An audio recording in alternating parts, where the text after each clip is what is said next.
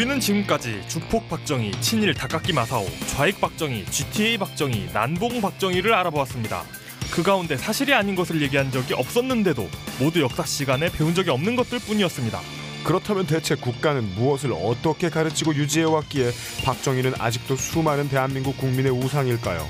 특별기획 박정희 소백과 사전 그 마지막 회에서 이 문제를 파헤쳐 보겠습니다.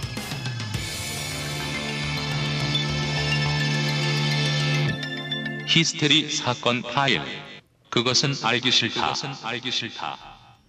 1929년에 경남 창녕에서 태어난 아, 부잣집에서 태어난 아저씨가 있었습니다. 아 태어났는데 아저씨는 아니죠. 벤자민 버튼의 시간이 거꾸로 가는 것도 아니고요. 예. 예. 그 아저씨면 그 벤자민 버튼이라고 해도 아저씨면 좀 애매하죠. 그러니까요. 아, 에, 네, 경남 창녕에서 아기로 태어나셨던 분이 계셨습니다. 처음에 아마 신생아로 시작하셨을 겁니다. 어, 처음에는 댁에서 한 20시간씩 주무시다가 나중에 커가면서 에, 이 집안이 잘 살았어요. 예, 다들 겪는 일이죠. 예, 집안이 매우 잘 살았어요. 왜냐하면 아버지가 이제 친일 행적으로 어, 부역으로 에, 한동 긁어 모으신 분이셨기 때문입니다. 네. 그래서 그 사실 친일을 하면 열심히 친일을 해서 돈을 많이 벌면 무엇을 하겠습니까? 아이들에게 친일을 막 강요하진 않아요. 네. 아이들을 더 착하고 모자람 없는 나쁜 티 없는 예, 음, 똑똑한 네, 아이들로 네. 가르치려고 돈을 쓰겠죠. 그렇겠죠. 예, 그래서 29년에 경남 창녕에서 태어났던 이분은 예, 나중에 커서 어릴 때는 음악을 하고 싶어서 예, 다룰 줄 아는 악기가 매우 많았다고 하는데 네. 예, 어, 부모님을 실망시키지 않기 위해서 고려대 정치외교학과에 입학을 합니다. 근데 고대 정외과에 갔는데 별로 전공이 마음에 안 들었나 봐요. 음. 근데 같은 이 고대 국문과에는 당시에 조지훈 선생이 교수로 계셨어요. 그래서 이 조지훈 씨를 만나가지고 뭐 은사로 모시게 됐나 보죠. 그래서 그때부터 이 문학 쪽을 파기 시작했나 봐요. 어. 음악을 못했더니 예. 저는 문학을 못했더니 음악을 하게 됐는데 그래서 시도 배우고 어떤 이분이 가장 유능했던 분야는 문학 평론가였다고 합니다. 음, 예. 그래서 지금까지도 이상의 시를 연구하는 데 있어서 가장 중요한 자료 중에 하나인 이상 전집을 음. 에, 최초로 펴내셨습니다. 네. 근데 해방이 된 다음에 웬일인지 이분은 혼자서 데이터 수집 덕후가 되셔가지고 음. 에, 반민특위 이후 이 모아진 친일 행적들을 자기 손으로 다시 이 콜렉션을 모아가지고 책을 써내는 데에 혼자 몰두를 했던 거예요. 인간 MySQL 이런. 그렇죠. 네. 인간 NAS. 예. 아, 인간 나스. 이해하시죠? 예, 예. 예. 힙합 팬 여러분, 여러분이 생각하는 그 나스가 아닙니다. 이분이 랩을 하셨다는 게 아니에요. 인간 토렌트. 그러니까요. 인간 친일 행적 토렌트의 역할을 음. 하시기 위해서 이분이 내놓았던 책이 바로 1966년 친일 문학론이었습니다. 친일 문학론이요. 예. 이 책이 나오고 나서 세상은 짜증이 났습니다. 예. 에, 모든 한국인이란 잘 나가는 한국인들은 다들 친일 부역을 했던 사람들이었기 때문입니다. 왜 그렇게 됐는지는 우리가 살펴봤죠. 그 사이에 쭉 이야기했죠. 네. 이 책은 한국에서 천부도 제대로 못 팔리고 네. 에, 괄시를 당하다가 일본으로 건너가서 오무라 마소라는 와세다 대학교 교수가 1976년에 일본어로 최초로 번역 출간을 합니다. 그래서 이 뜻있는 일본 사학자들이 2차 대전 시기를 연구하는 데 있어서 가장 중요한 자료 중에 하나로 또 지금까지도 쓰이고 있습니다. 초반에 데이터가 네. 분명하게 쌓이면 네. 그 데이터를 가지고 해석하고 사람들한테 퍼뜨리는 후대 학자들은요 지식 소매상의 일만 해도 됩니다. 음. 이 도매 물량이 워낙 방대하기 때문에 예, 그렇습니다. 예, 이것을 하셨던 그리고 이분은 또한 부역자들의 친일 행적을 찾으면서 자신의 스승 그리고 자기 아버지의 친구들도 있을 거 아니에요. 네, 그렇죠. 심지어는 자기 아버지의 친일 행적도 하나 빠짐없이 소상하게 자신의 저서에 담아냈습니다. 어, 이런 거 정말 쉽지 않죠. 냉혈한이죠. 네. Stone cold. 그러니까 어떤 자기 자신에 대한 자기 자신과 내 주변에 대한 객관화가 되는 네. Cold-blooded. 그러니까 그 객관화라는 게 cold-blooded 같지만 음. 어찌 보면 그거예요. 그러니까 그 그러니까 그 공감 능력 있죠. 타인에 대한 공감 능력이 극대화됐을 때 가능한 거예요. 네. 그래서 제3자의 눈으로 날 볼 수 있는 거거든요. 네. 국지적으로 보면 집안을 말아먹을 놈이었지만 음. 일부 말아먹은 놈이었지만 왜냐하면 친일 부역한 아버지의 뭐 직업을 잇는다거나 뭐 네. 기업 하나쯤 가지고 계셨을 거 아닙니까? 네. 그래서 지냈으면 지금은 뭐 어느 5대 그룹, 10대 그룹 어딘가에 총수로 지내셔가지고 뭐 아들한테 딸한테 빵집 넘기고 이런 거 하셨을 수도 있었을 거란 말이에요. 네. 근데 이런 책을 쓰시다가 보니까 몇십 년 지나면 돈 다 털리 개털되죠. 네. 그래서 이 책을 계속 쓰시기 위해서 1980년에는 천안으로 내려가서 밤나무 농사를 지으면서 사셨다고 합니다. 오. 어려운 일이죠. 다른 농사도 힘든데 밤 까긴 족같잖아요. 그게 원래 네. 까라면 까라는 말이 원래 조수, 밤과 관련된 거예요. 예, 조수로 밤송이를 까라면 까라는 그그 얘기의 줄임말이 까라면 까자라 까라죠. 아 그래요? 예, 예. 아, 어, 개드립 치고 싶네. 그 원래 쥐뿔도 모른다가 쥐젖도 못 알아본다라는 말에서 바뀐 거 알, 알고 있어요? 어, 젠장이 원래 예. 제기랄 난장마질의 준말인 거 아세요? 어, 제가 졌습니다. 사자성어로 내가 졌소. 예. 아, 아이 뭐 밀크 카우. 예. 어, 저희가 개드립으로 중간에 업적을 끊어먹은 이분이 바로 임종국 선생이라는 분이십니다. 예. 임종국 선생님이요. 네. 에, 그리고 이 임종국 선생은 1988년에 한 일간지의 실론으로 가미가제 특공대. 네. 네. 가미가제가 뭔지를 다 아실 겁니다, 여러분. 미드웨이 해전 이후에 나옵니다. 아 그래요? 그 전까지는 아, 이난 죽었구나 하는 애들이 음. 이왕 죽는 걸 보람차게 죽어볼까 하고 그냥 그런 정도였어요. 네. 그러니까 죽는 게 확정된 아이들이 네. 이제 그 죽기 전에 정신 잃기 전에 하는 짓이었고 네. 본격적으로 가미가제가 출범한 건 이제 해제- 해전 끝나고 관할 카날 전투가 끝나고 이제 거의 이제 일본이 지는 게 확실시 됐던 무렵이에요. 가미가제 특공대 마스이 오장의 전사를 예찬했던 한 시인의 행적을 임종국 선생이 비판하고 나섰었습니다. 한국일보 1988년 1월 30일의 실론이었습니다. 이때 존내 까인 인물은 바로 미당 서정주 선생이었습니다. 아그 시인이 서정주예요? 네. 1944년 매일신보 12월 9일에 게재됐던 마스이 오장 소원가 되시겠습니다. 마스이 히데오 그대는 우리의 오장 우리의 자랑 그대는 경기도 개성 사람 중략 원수 영미의 항공모함을 그대 몸뚱이로 내려쳐서 깨었는가 깨뜨리며 깨뜨리며 자네도 깨졌는가?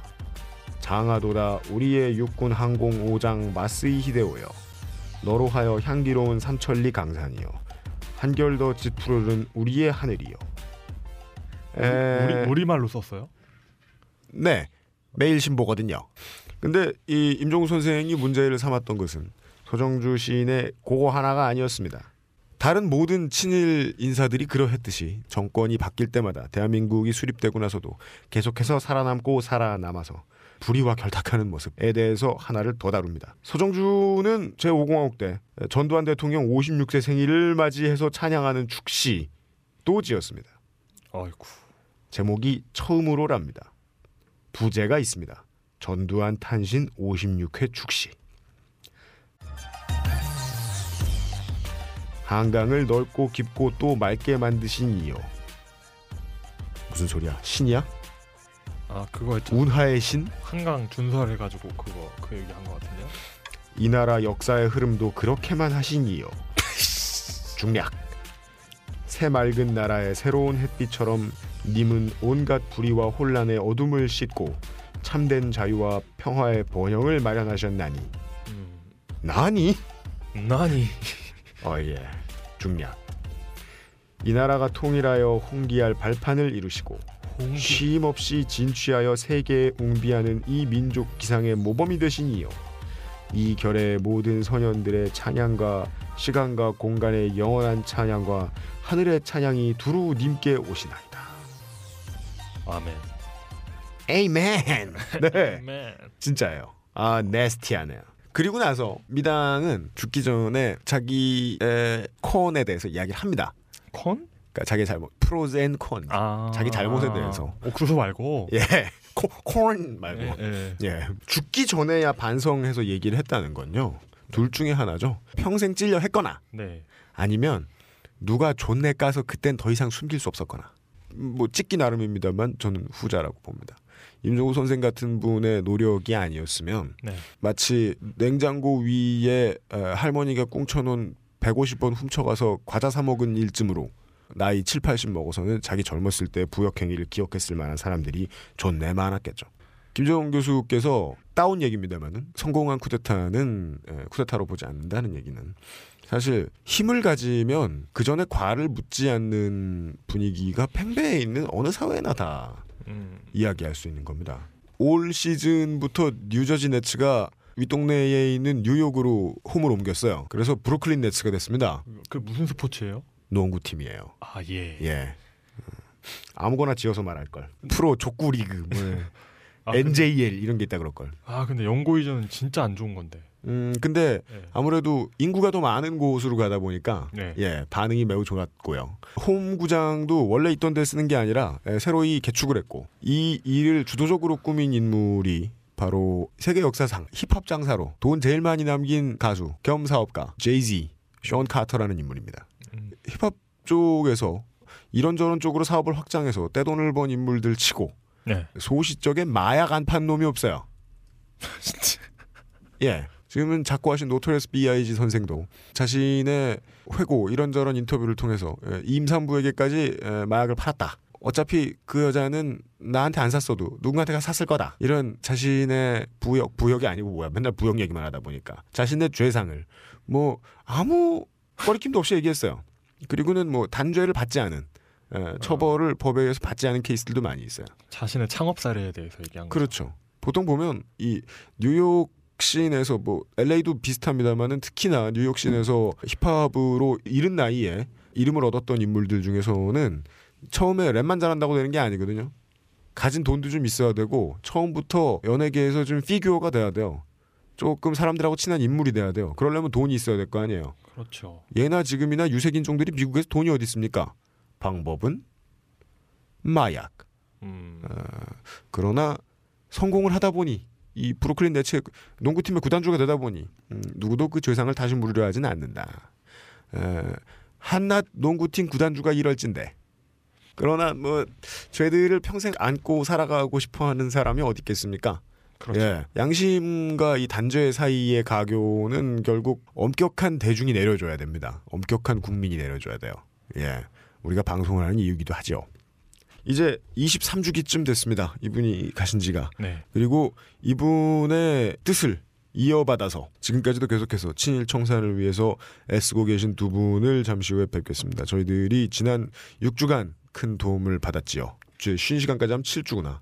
예. 음. 이제 박정희 소백과 사전의 마지막 회. 에, 박정희 우상화된 박정희 시간을 진행을 하겠습니다.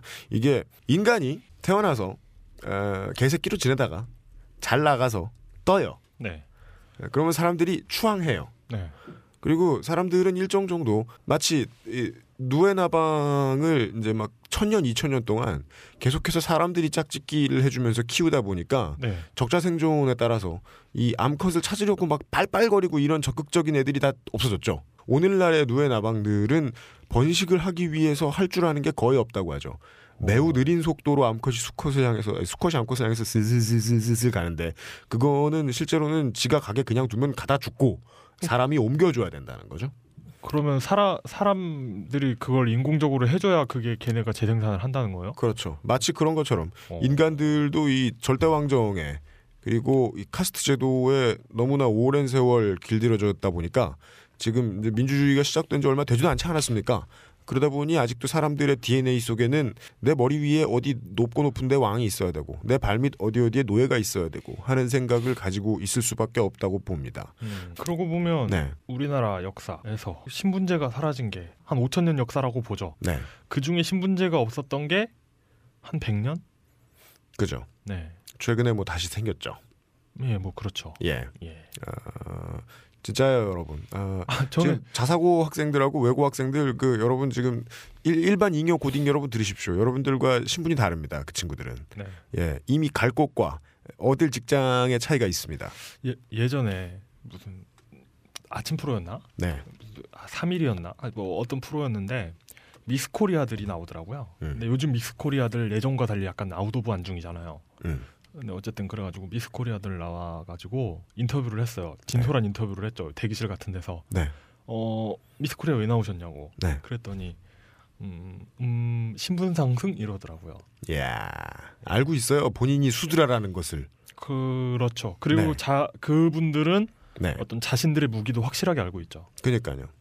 예. 예, 이것이 이 실질적으로 신분제가 아직 있는 거죠. 이것이 우리 어맹부가 바라는 인간상이죠. 네. 억울하면 성공해라. 그러니까 5천 년 동안 신분제가 있다가 네. 100년 동안 신분제가 잠깐 없어졌다고 그 어떤 관성이 사라지지 않죠.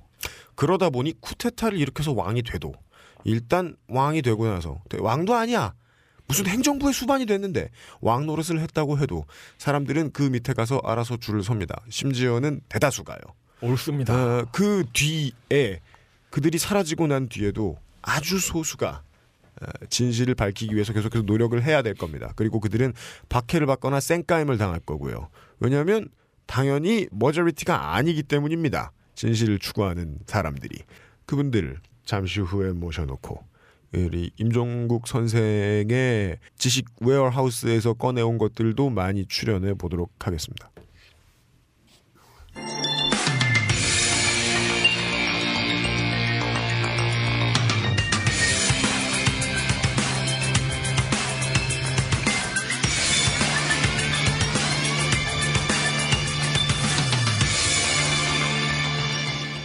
특별기획 박정희 소백과 사전 마지막 회 우상화된 박정희 高木正夫攻略家事典最終回偶像化された高木正夫 우리가 본회 2회에서 인트로덕션 방송을 했고 네. 원래는 그 한 회만 하려다가 에, 당초에 제가 네. 무엇에 꽂혔던지 예. 에, 이 바쁜 분들 이 정도로 많이 부르면 진짜 민폐입니다. 그렇죠. 하루가 다르게 계속해서 기사와 어, 글들을 계속 쏟아내고 계신데도 불구하고 네. 예. 우리 안 그래. 우린 집에 있잖아요. UMC 같은 경우는 패기 있게 이걸 따로 떼서 별도 콘텐츠로 만들기로 한 뒤에 네. 한주 편집을 해보고는 후회하더군요. 그래서 남들이 보기에 옳아 보이는 일은 정말 힘든 일인 것 같아요. 아, 예. 네. 또 나오는 것도 없잖아요. 나온 것도 없는 방송을 위해서 준비를 하시다가 오늘 감기까지 얻어오신 앞에 설명했던 임종국 선생 평전의 저자시기도 합니다. 진실의 길의 정운현 편집국장님 한 주 동안 안녕하셨습니까? 안녕하세요. 안녕하세요. 예. 네. 아, 네, 반갑습니다. 우리 갑자기 예, 다카키 마사오라는 단어가 엄청난 트렌디 검색어가 됐죠. 이정희가 대선 토론에서 얘기해서 그래요. 이렇게 얘기하면 안 되나요? 우리가 먼저 했죠. 맞아요. 아, 예, 이 예. 방송에서. 아 그렇구나. 잠깐 예. 했죠? 아, 했지. 친일 문제. 어, 저- 아, 얘기 당연히 됐죠. 여러 번 했죠. 가장 엄밀하게 한 것 같은데 이정희가 우리가. 우리 얘기를 듣고 그 얘기를 했나? 그 토론에서 혈서 얘기를 했는데 예. 혈서에 대해서 어느 보수 어, 신문이 쓴 거 보니까 시기에 좀 이견이 있더라 뭐 그랬대요. 사실은 그렇지는 않습니다. 음, 그러니까 그 얘기를 썼는데 그 그것도 이제 오늘 저 얘기를 해줘야 되고 예를 들면 그런 거야. 내, 내 기억에 1939년도 입학 모집 요강에는 일본 계가 아니라 만주인들만 뽑기로 돼 있었다. 근데 네.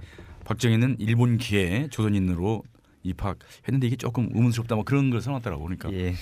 음, 아, 그 얘기 나온 김에 이걸 먼저 짚고 넘어가죠. 김재영 교수님 소개해드리면 안 되고요. 아, 그래요. 아, 먼저 예. 김 선배 소개하세요. 네.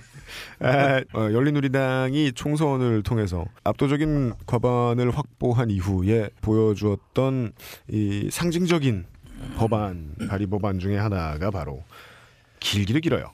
해방 이후 언론 탄압에 대한 진상 규명과 피해자 명예회복 및 배상에 관한 특별 법안이었습니다. 이것을 제안했던 당시 국회의원, 지금은 그냥 당원 김재웅 경기대 정치전문대학원 교수님이십니다. 안녕하셨습니까? 안녕하세요 안녕하세요. 김재원입니다. 예. 그래 그 부작가 마무리합시다. 네. 말, 말 나온 김에 박정희 혈서 그거가 아마 만주 신문 1939년 3월 31일자 겁니다. 아, 확인해 보십시오. 혈서 이거 어떻게 외우세요? 맞죠? 네. 아, 그런데 네. 박정희는 그해 에, 가을에 제자들한테 나 어디 좀 갔다 올게 그러고 며칠간 학교를 비웠어요. 그 여제자의 정언을 제가 옮기는 겁니다. 그리고 어, 시험이 돼가지고 그 이듬해 1940년 4월 1일 날 입교를 합니다. 전에 말씀드린 대로 수험 번호 15번, 성적 15등, 이할림은 20등. 근데 박정희가 1939년 3월 31일자에 그 기사가 나왔다는 것은 그리고 39년 가을에 시험을 봤거든요. 그 기사에도 나옵니다. 편지가 두 번째다라고 나왔거든. 그러니까 박정희는 1938년에도 역시 편지를 보냈고 네. 그때도 시험 치려고 시도를 했다는 얘기죠. 왜? 입학시험 1년에 한 번이거든. 그죠? 네. 그러니까 38년에도 편지를 보냈어요. 네. 그게 혈서였는지 아닌지는 단언하기는 어려워요. 네. 내가 보기에는 그것도 혈서였던 걸로 보여요. 네. 두 번째 거는 분명히 혈서라고 피로선이라고 하는 표현이 나오거든. 신문에 나왔죠. 신문에 피로선이라고. 혈서가 두 번 다인지 아닌지는 단언할 수 없지만 네. 저는 두 번으로 추정하고 그 편지에 두 번째 편지라는 표현이 있는 걸로 봐서는 38년에도 편지를 보냈고 38년에도 시험을 치려고 시도를 했다. 그리고 39년에는 이제 시험을 치라고 통보가 왔기 때문에 가서 시험을 쳤겠죠. 네. 입학 자격이 안 되는데 안 그러면 신청해도 수험 번호가 안 나오잖아요. 네. 그러니까 39년 3월 31일자에 실린 혈서 기사로 미루어 보면은 그게 통해 가지고 먹혀 가지고 그 해 가을 시험 때는 수험 자격이 주어졌고 성적이 되어서 합격했고 그 이듬해 입학을 했죠. 그러니까 정리하면은 물론 그 시험을 칠 때까지의 박정희의 이름은 다카키 마소 아닙니다. 네. 왜냐하면은 창씨 개명은 1940년 2월 11일부터 8월 10일까지 6개월간 딱 실시됐어요. 네. 오. 법적으로 왜 그러면 왜 하필 1940년 2월 11일이냐? 그게 일본의 기원 2600년이 되는 날입니다. 우리는 아. 말하면 단군 2600년 이런 식으로 네. 일본으로서는 대단히 그 경축일이에요. 네. 그러니까 창씨 개명을 하면서 두 가지 내 근것이 속성이 뭐냐면 하나는 1940년 이후부터 이제 서서히 지원병을 거쳐 그 다음에 강제 징병제를 실시해야 되는데 일본군 내에 뭐, 뭐 야마모토 뭐 뭐, 뭐, 뭐 이마무로 안 보이는 뭐 예를 일본 이름. 어, 일본 이름이 나와야 되는데 갑자기 김아무개 네. 뭐 이등병, 박아무개 상등병, 뭐 정아무개 일병 이러면 이게 쉽게 말하면 일본 군대가 단일화 조직이 아닌 걸로 보이는 것이죠. 네. 그런 걸 하기 위해서 대매적으로 창시 개명이라는 것을 단행했습니다. 근데 네. 바로 그래서 일제는 너희 조선민족에게 우리가 내선 일체를 강요하고 한다고 하면서 또 1910년 그 한일 병탄 때 일왕도 마치 두 나라가 하나가 되어서 서로가 아주 평등한 민족인 것처럼 표방했는데 자 이제 여러분들도 대일본 제국의 신민 신하 백성 네. 신민이 될 수 있는 특혜를 드리겠다. 네. 그리고 그날은 바로 우리의 대축일인 이 기원 2600년 되는 1940년 소화 25년입니다. 2월 10일 날. 그래서 그날 실시한 거예요. 음. 그 이유가 있어요. 그러니까 그, 그 날을 잡은 것도 음. 그래서 그때까지는 그러니까 39년, 38년 당시에 그때는 뭐 박정희뿐만 아니라 누구도 창시하지 않고 그때는 박정희였고 얘기가 나왔는데 박정희는 그 편지 내용으로 기- 기사 내용으로 미뤄 본다면은 39년 3월 31일자에 이미 두 번째라는 걸 봐서는 38년도 입학 시험에도 최소한 응시하려고 노력했고 편지를 보냈는데 그 편지는 혈서인지는 단언할 수 없지만은 분위기나 정황상으로 보면 저는 개인적으로는 저는 그때도 혈서였다 그렇게 생각합니다. 자 우리 오늘 이게 쫑파티죠. 네. 아, 예. 박정희 특집 이 시리즈 마무리하는 날이죠. 네. 그러니까 이 앵콜 출연인데 네. 과연 앵콜이 있었는지 모르겠네요. 오라 그래서 왔긴 왔지만 음... 얼마나 그동안 다섯 번의 앵콜을 한 거죠. 예. 방송이 효과가 있었는지 얼마나 많은 분들이 청취했는지 네. 그런 통계가 좀 있나요? 네. 알려보세요. 아, 한번 청취자 여러분들한테도. 최소 연인원 회당 50만 명입니다. 어, 해당. 회당 50만이란 알기 쉽게 설명해드리면 대한민국 국민 100명 중에 한 명입니다. 대단하네요. 네. 자면서 들었을 리 없습니다. 이건 라디오에 틀면 나오는 방송이 아니니까요. 자발적인 다운로드를 기본 전제로 요구하는 방송이니까요. 그 집계는 자동적으로 잡히는 거죠. 네. 50만 원. 한 사람이 열번 들은 거는 대단한 열 거고요. 번으로 잡히니까 한 번으로 잡히니까. 아, 한 사람이 10번 들은 건 이미 다운로드를 했기 때문에 반드시 한 번으로 잡힙니다. 아, 예. 상당한 숫자입니다. 대단한 숫자네요. 예, 그럼 그러면은- 뭐 우리 보수 신문들 발행부스 거기에 우리 쫄릴 거 없네요 진짜. 쉽게는 종편 지금까지 본 사람들의 연인원을 합쳐도 그 정도가 안 나올 겁니다. 네, 우리 어쨌든- 방송 한 편 넘어간 거에 묻히지 못할 것입니다. 예, 어쨌든 박정희 특집 시리즈를 마무리하면서 어, 정치 사적으로 중요한 음, 것들 좀 정리하면 좋겠네요. 네. 박정희의 우상화와 권위주의화랄까 권력 강화의 과정과 그 의미를 좀 짚으면 좋겠습니다. 예. 박정희 우상화는 다른 사람들이 시켜준 뭐 다른 사람이 해주는 게 우상화이지만 되게 네. 그렇죠. 예, 본인이 자기 권력을 강화할 의지가 강했고 네. 뭐 스스로 한 부분도 많죠. 네. 몇 가지로 나누어서 정리할 수 있는데 저는 첫째로 박정희의 그 우상, 권위, 신화 뭐 이런 것, 뭐 흔히 정치학에서는 카리스마적 권위라고 얘기하는 거지요. 독재자 들한테 붙이거나 네. 신생국 어, 독립국가들의 첫 번째 초대 대통령, 국부의 명칭을 쓰는 사람들 네. 에 붙이는 것입니다. 예를 들면 우리나라에서도 카리스마적 권위는 독립운동가로서 대통령이 된 분, 이승만 대통령이죠. 초대 대통령. 네. 독립은 대개 뭐 오랫동안 이민족 시민통치 시민지배를 받다가 그 치하에서 저항하며 독립운동을 해서 이제 2차 대전이 끝난 뒤에 해방된 뒤에 돌아온 아, 정치인들이 이제 카리스마의 전형적인 예입니다. 그리고 두 번째 유형은 아니 군사 쿠데타 바로 이건 총칼의 카리스마인데요. 그건 무서움의 카리스마죠. 공포 정치의 카리스마입니다. 박정희는 말하자면 두 번째 유형 공포 정치의 카리스마에 해당한다고 볼 수가 있고요. 네. 세 번째는 우리나라에서 볼 수 있는 것처럼 민주화 투쟁 역정을 겪어서 형성된 카리스마도 있어요. 아, 네. 삼김 정치도 그 중에 하나였습니다. 양김이었지만 네. 네. 예, 그런 건데 그런 카리스마적 권위의 문제점은 국민들이 선거를 통해서 지지하고 표를 주기 전에 이미 국민들의 마음속에 정치 과정 속에 일정한 위치에 올라 있다는 게 문제이지요. 예. 민주적인 선택 과정이 있기 전에 독립 투쟁 과정이나 총칼의 무서움의 권위나 민주화 투쟁 목숨을 걸고 했기 때문에 그러니까 대체로 보통 사람으로서 하기 어려운 일들을 해내서 얻어지는 게 카리스마적 권위이거든요. 네. 그러니까 목숨을 걸었다는 거에서부터 나오는 겁니다. 그러니까 박정희의 권위 처음에 목숨을 걸고 군사 쿠데타 자기들 용어로는 군사 혁명을 어, 했다 하는 데서 나오는 것이죠. 근데 그것만으로는 초기에 좀 어려움이 많았죠. 정치적 정통성이 좀 부족했습니다. 그 초기에 국민들이 제대로 인정하지 않았고 그냥 이렇게 어, 관망했을 때에 치러진 대통령 선거, 이른바 민정이양. 네. 음, 네. 1963년 10월 15일 치러진 대통령 선거였어요. 네. 네. 그 선거를 제대로 했더라면 그 후에 박정희 정권, 군사 군의 정권은 없는 겁니다. 탄생할 필요가 없는 거예요. 네. 왜냐? 1963년 10월 대통령 선거를 보면은 이제 출마자가 박정희 공화당 후보죠. 윤보선 이제 뭐 민간 야당 후보이죠.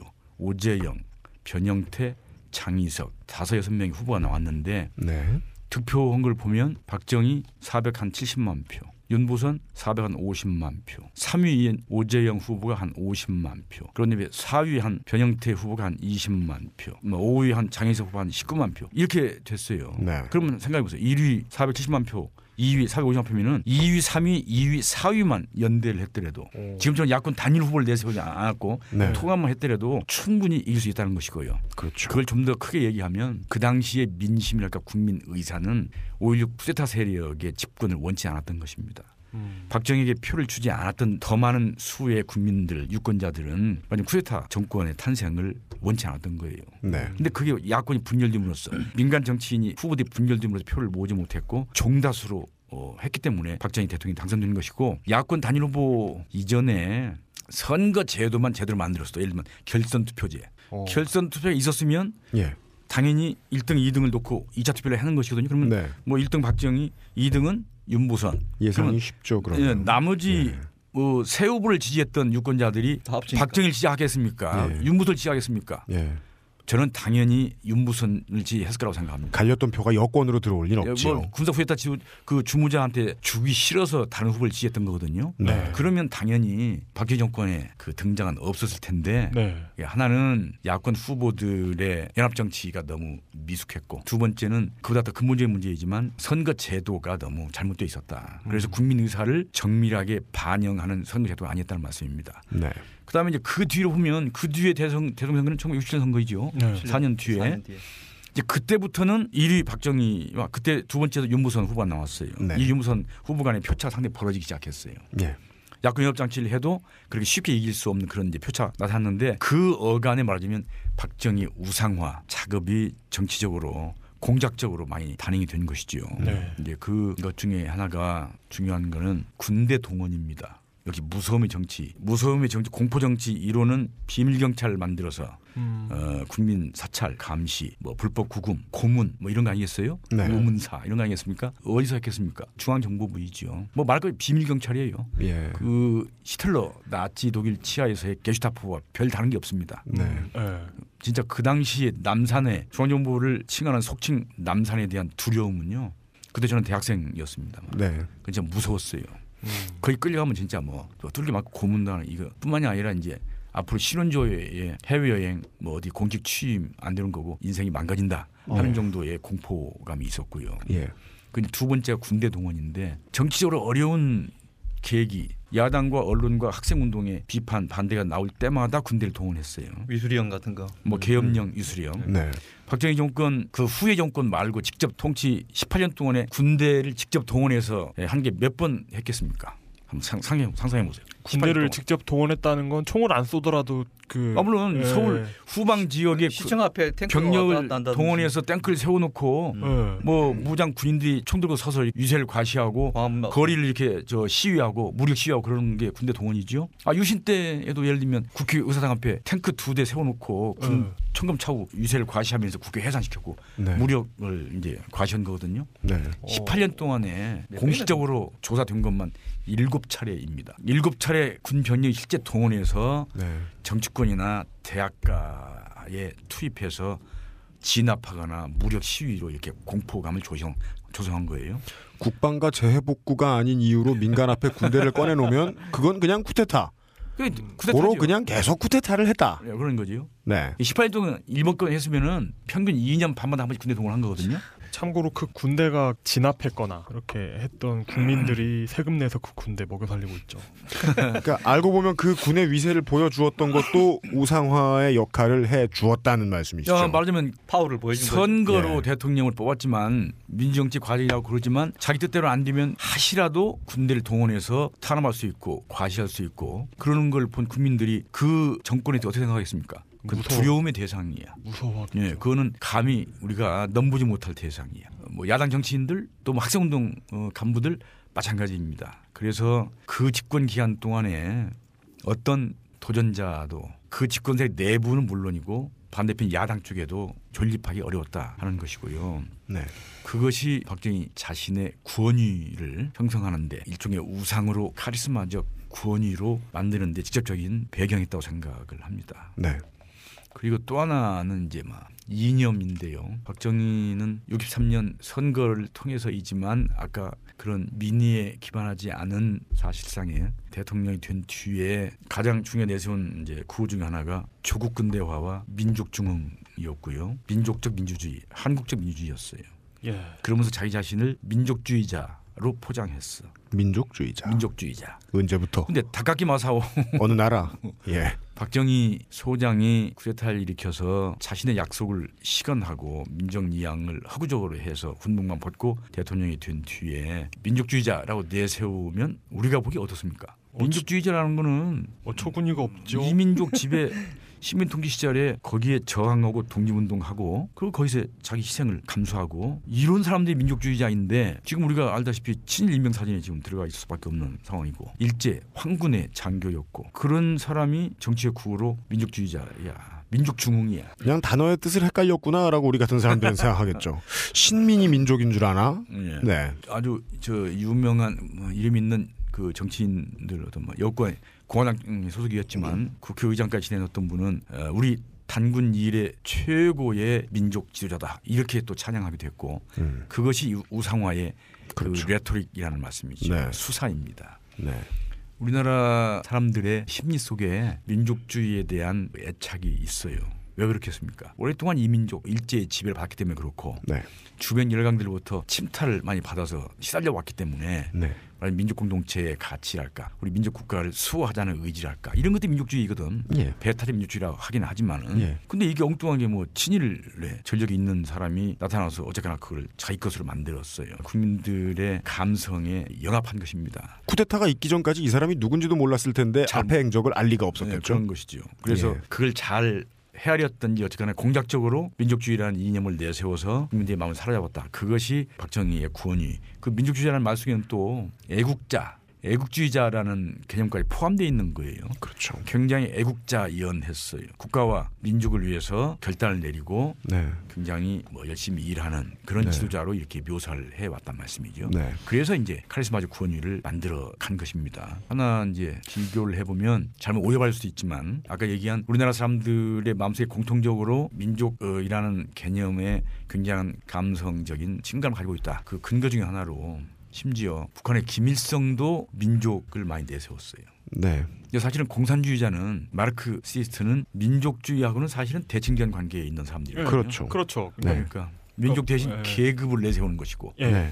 민족 개념 속에는 뭐 자본과 유산 계급, 중간층, 그 무산자 계급을 다 포용하는 게 민족인데 네. 공산주의자들은 그 중에서 프로테라트 무산자들만 중시하면서 만민이 민족- 헤쳐 모여 계급 투쟁. 아, 그럼요. 민족주의에 네. 대해서는 뭐 이렇게 지저지 않는 것인데 김일성은 상당히 민족주의적인 얘기를 많이 했어요. 네. 어떻게 그러니까 보면은 공산주의자도 아니고 아무것도 아닌 거죠. 보편적인 공산주의, 보편적인 마르크스 레닌즘과는 좀 차이가 있는 아 예. 민족적- 김일성식 북한식 민족주의죠. 음, 민족주의가 박정희 가 박정희식 민족주의라. 아, 이건 뭐 저기 우리식 사회주의라는 말 많이 썼으니까 쓰잖아요. 이게 네. 우리식 사회주의고 사회주의라고 하잖아요. 네. 실제로 북한은 80년대 중반 이후에는 예. 주체 사상 을 김일성주의로 음. 이렇게 발전시켰다 할까 개념화했고 김일성주의가 마르크스 레니즘보다 우위에 있다고 얘기하면서 네. 공식 문헌에서 마르크스라는 이름을 지우기 시작했어요. 음. 아, 이름도 어, 지웠어요. 이름 아예. 지웠어요. 음. 그렇게 해서 얻은 것 중에 하나는 세계적으로 공산주의가 다 몰락하지 않았습니까? 소련 공산당 멸망했고 그래서 네. 자유화했고 동구권 헝가리, 체코, 폴란드 다 자유화 민주화했고 네.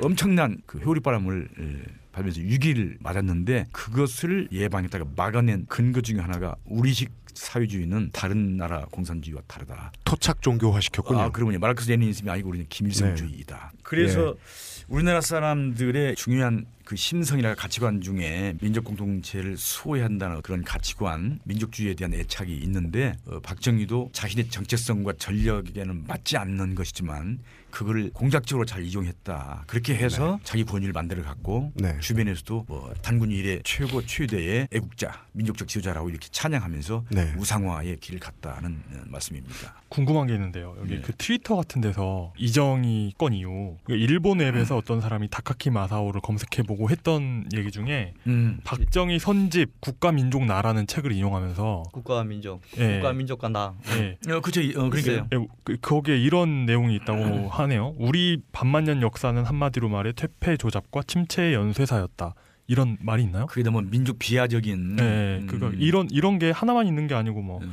우리 민족사를 고찰해 보면 한심하다고밖에 할 수 없다. 이런 그 책을. 뭐 우리가 읽어볼 필요도 없고 뭐 들여다보지 않았지만 이런 이런 내용이 신그 실제로 있나요? 있으니까 써- 써- 그런 아, 책이 있어요. 국가 예. 민족과 나라는 책이. 책은 예. 있어요. 시간이 예. 있어요. 그 내용이 그런 게 있다고 나 기사에서 봤는데 그것은 바로 자기 자신이 단군 일의 최고의 민족 지도자라는 것을 부각시키기 위해서 네, 예. 그 전까지는 박정희 정권 이전까지는 우리나라가 우리 민족이 너무 열등의 길을 걸어왔다고 이렇게 그러니까- 한거 폄하 한 거라고 볼수 그러니까 있겠죠. 이게, 제가 어- 어떻게 연결이 되냐면 예전에 음. 오죽헌 얘기 한번 했거든요. 음. 그- 한번 얘기해봐요. 어떤 얘기죠? 그러니까 그 처음 듣는데. 강릉의 오죽헌이 예. 1970년대에 그 오죽헌 정화 사업이라는 걸 했대요. 음. 예. 그래가지고 지금 그 오죽헌에 가면 조선시대 건물처럼 목조 건물이 있는데 그 전부 다 나중에 다시 지어진 거고 75년도에 오죽헌을 싹 밀고 콘크리트로 다시 건설했다는 거예요. 지금 있는 게 옛날부터 지어오던 건물이 아니고요. 예, 그 오죽헌 정화 사업 때 다 밀고 음. 이제 거기 콘크리트 건물 세우고 현판마다 이제 박정희 친필 음. 현판 올리고 음. 했대요. 아 친필. 예. 그 글씨에 좀 서- 친필 예. 얘기 뭐 전체 하기로 하고요. 예. 네.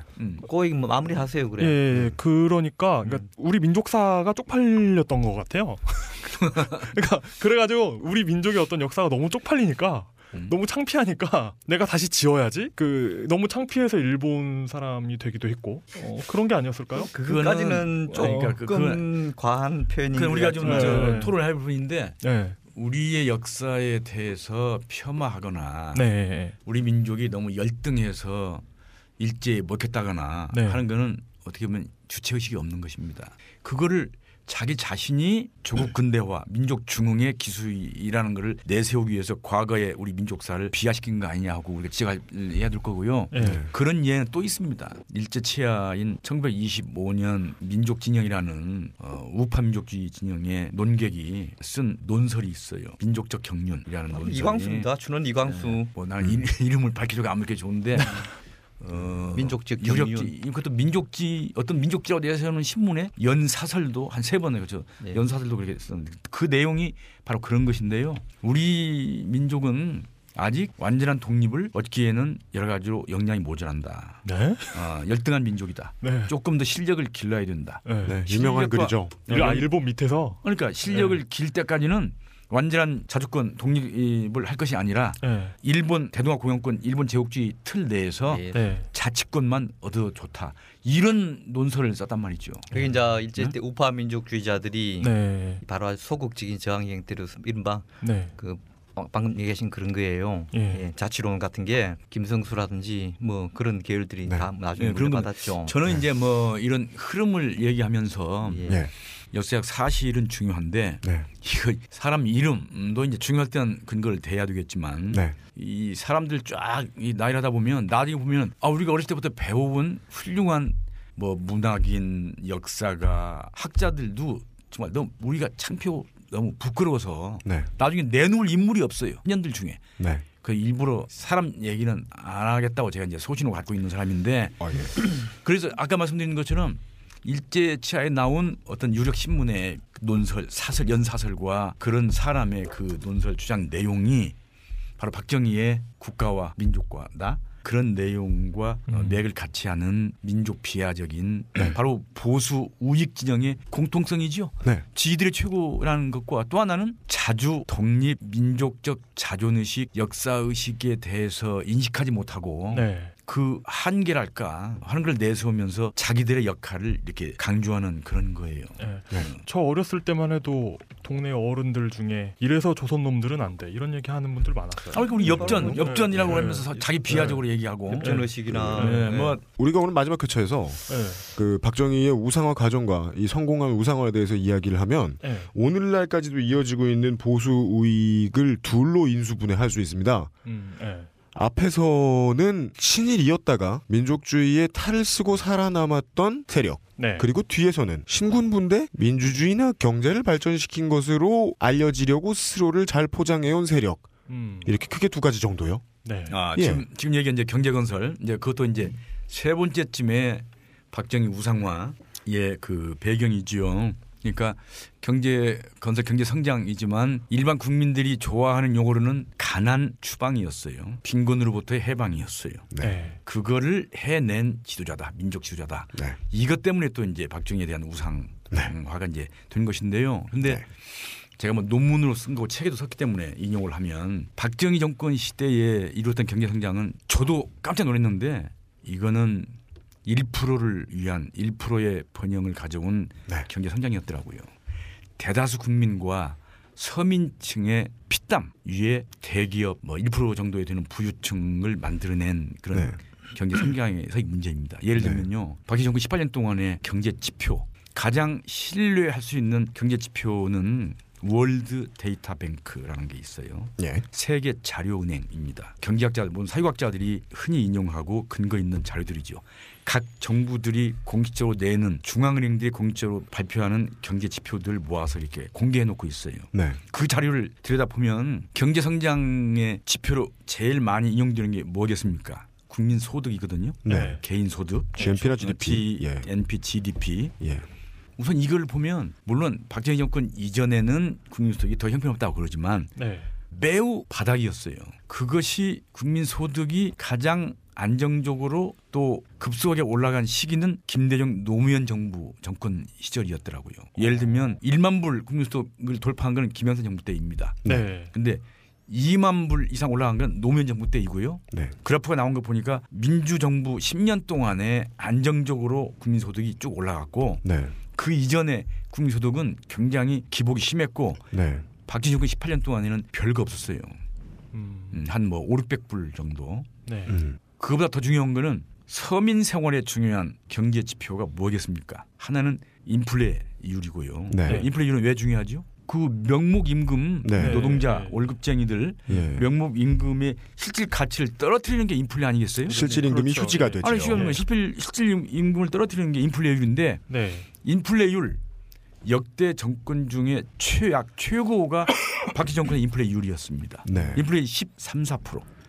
인플레이 14%이 엄청난 거예요. 경제 성장 무슨 뭐 7%, 8%? 이거는 경제 성장의 혜택은 1%의 아까 얘기한 부유층이 가져가는 것이고요. 그럼 같은 자릿수 대에서 물가가 올라가는 게 아니라 공이 막 팍팍팍팍 붙었을 텐데요, 몇 년 사이에. 아니 그러니까 그 인플레이율의 고 인플레이율의 결과 나온 게 뭐겠습니까? 당연히 물가 앙등 지수입니다. 네, 서민 생활에 영향을 제일 많이 주는 게 물가 앙등 아니겠습니까? 네, 네.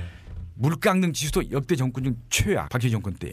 이건 World Data Bank에 공개되어 있는 겁니다. 물가 앙등 지수도 인플레이션이 똑같이 그런 것이고요. 물가 앙등 지수가 4% 안팎으로 안정화된 건 역시 문민정부 들어와서이더라고요. 네. 이건 그 다시 말씀드립니다. World Data Bank 인터넷에 들어가 보면 지금도 찾아볼 수 있습니다. 네. 한국과 무관한 중립 아카이브. 아, 그 물론이죠. 그건 그거는 저 미국에 있는 월드 뱅크의 저 한 부속 기관인 것 같은데 네. 그 많이 이용되는 자료이고요. 그다음에 또 하나 아무리 경제 성장률이 높고 뭐 대기업들은 수출 많이 해서 수익을 많이 내고 하더라도 실업률 경쟁장이 높고 뭐 일부 대기업이 돈 벌면 뭐합니까 일자리를 얻지 못하는 실업자가 많으면 네. 어려운 사람들 서민층은 돈을 못 버는 거 아니겠습니까? 실업률도 보면 박정희 정권 실업률이 역대 정권 중 최고 최악이었어요. 글쎄요, 참 그거는 그 모르는 사실이지요. 신기하네요. 어, 저도 제가 우리가 예. 박정희 때 경제 성장을 많이 시켜서 이, 지금- 시대, 이 시대에 이렇게 먹고 산다고 다들 알고 네. 있잖아요, 이, 사실은. 이 근거와 World 어, Data Bank 세계 자료은행의 경제 지표 수치는 제가 2주일 전에 펴낸 박정희 유전자에 네. 실려 있습니다. 아, 그리고 프레시안 네, 제 박정희 시대의 그 경제 성장의 허구 네. 에도 그대로 실려 있습니다. 네. 자, 그래서 그 얘기는 그 정도로 하십시오. 어, 예, 이게 진짜. 매우 중요한 야. 어, 박정희 시대의 이른바 한강의 기적의 허구성이고요. 예. 그럼 저희가 오늘 코너를 위해서 이야기를 듣고 싶은 건 그런데도 왜 우상화의 결과죠. 이게 많이 알리지 않았고 네. 그럼에도 불구하고 박정희에 대한 우상화는 경제 성장 때문에 얻어진 것이죠. 마치 신화화된 것이죠. 제 주변에 요즘 좀 먹고 살만한 어르신들 이야기를 들어보면 4대강 때문에 대한민국이 이만저만 발전한 게 아니다라는 말씀을 하시는 경우도 있던데 이거니까 예. 그거 뭐 저 그 정도 나, 나쁘 나이층이 져버리면은 제가 그걸 어떻게 아니, 아니 어떻게 그런 생각을 하실 수가 있어요? 아, 이렇게 할 수 없지 않습니까? 그 양반들은 사대강 때문에 뭐든 뭐 국물이 얻은 뭐든 먹었나? 어떻게 그런 말을 하지? 그러게 말입니다. 사대강가에 다 살고 있는 분들이에요, 혹시 그분들? 강가 강가는 아니죠. 그래서 강가에 살 아무리 그래도 강가에 살았으면 아시지 않았을까 뭐 경제 성장 얘기를 할 때에 네. 거, 이른바 거시적인 경제 지표, 네. 뭐 성장률, 수출 신장률, 뭐 하다못해 국민 소득 성장률도 평균을 내기 때문에 네. 대다수 국민과 일반 어려운 사람 서민층의 생활과는 무관한 것입니다.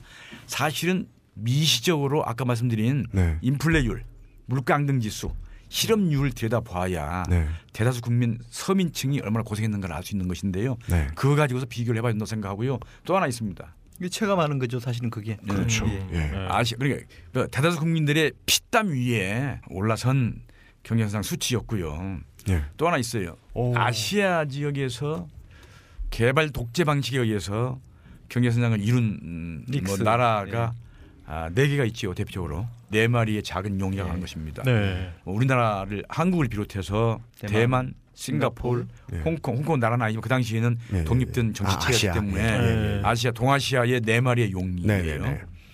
이거 관련 내용은 그 프레시안에서 박근혜의 반경제 민주화 유전자라는 그겁니다. 김재용 교수님 글이네요. 왜 그러냐면 예. 지금 박근혜 후보가 경제 민주화 구호를 내건다는 게 이게 되겠느냐 하는 것입니다. 구호 정책은 내걸 수 있지만 네. 그 정책을 시행할 수 있을 것이며 네. 예. 그 경제민주화의 원죄를 누가 만들었느냐? 네. 아버지 박정희 대통령이 만들어 놓은 겁니다. 네. 빈부 격차와 대기업 중소기업의 격차와 네. 아까 얘기했는데 1%대 99%의 격차를 만드는 장본이 네. 박정희이고 네. 그 후에 세력들이 다 박정희 박근혜 후보를 둘러싸고 있는데 네. 경제민주화 정책을 지금 아무리 잘 만들어도 자기 정체성상 그걸 시행할 수 있겠느냐 네. 하는 걸 쓴 거고 거기에 World Data Bank의 수치 근거 다 들어 있어요. 음.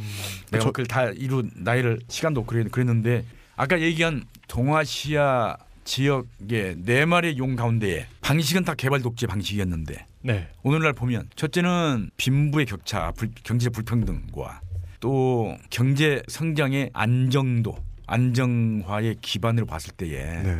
한국 경제는 이게 너무 세계 경제의 위기가 오면 금방 흔들리는 거죠. 네. 또 소득 격차나 아까 얘기한 대기업 중소기업 간의 격차가 너무 심한 게 한국 경제 구조예요. 네.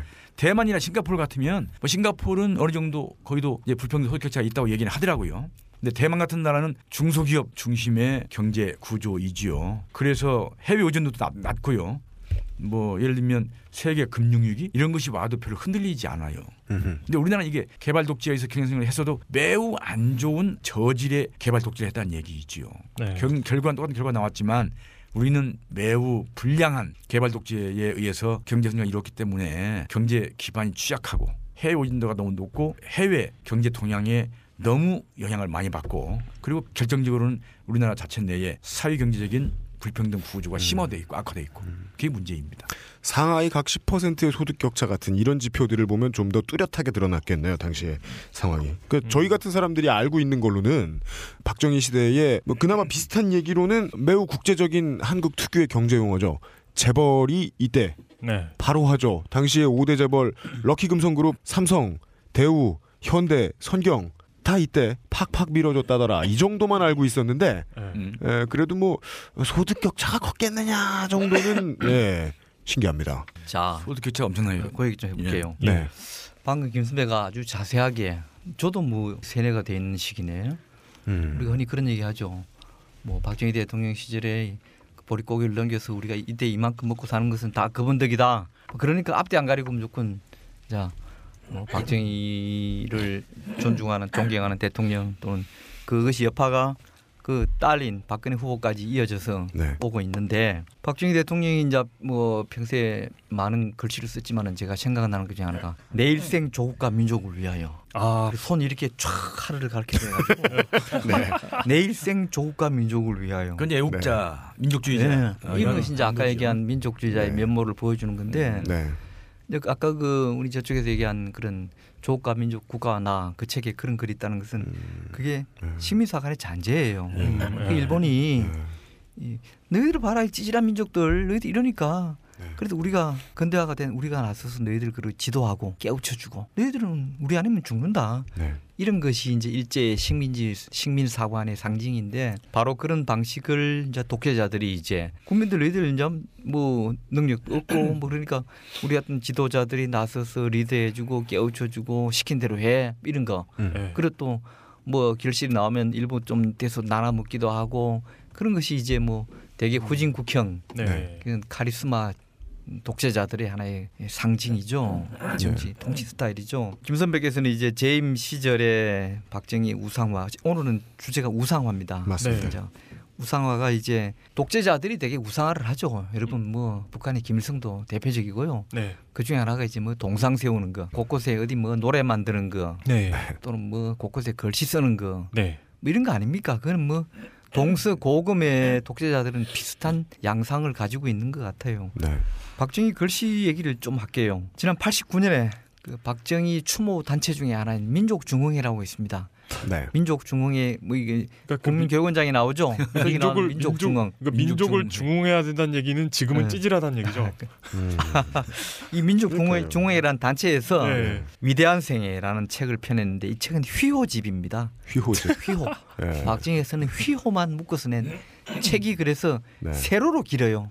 그렇겠죠. 제가 그 책을 가지고 있어서 알죠. 네.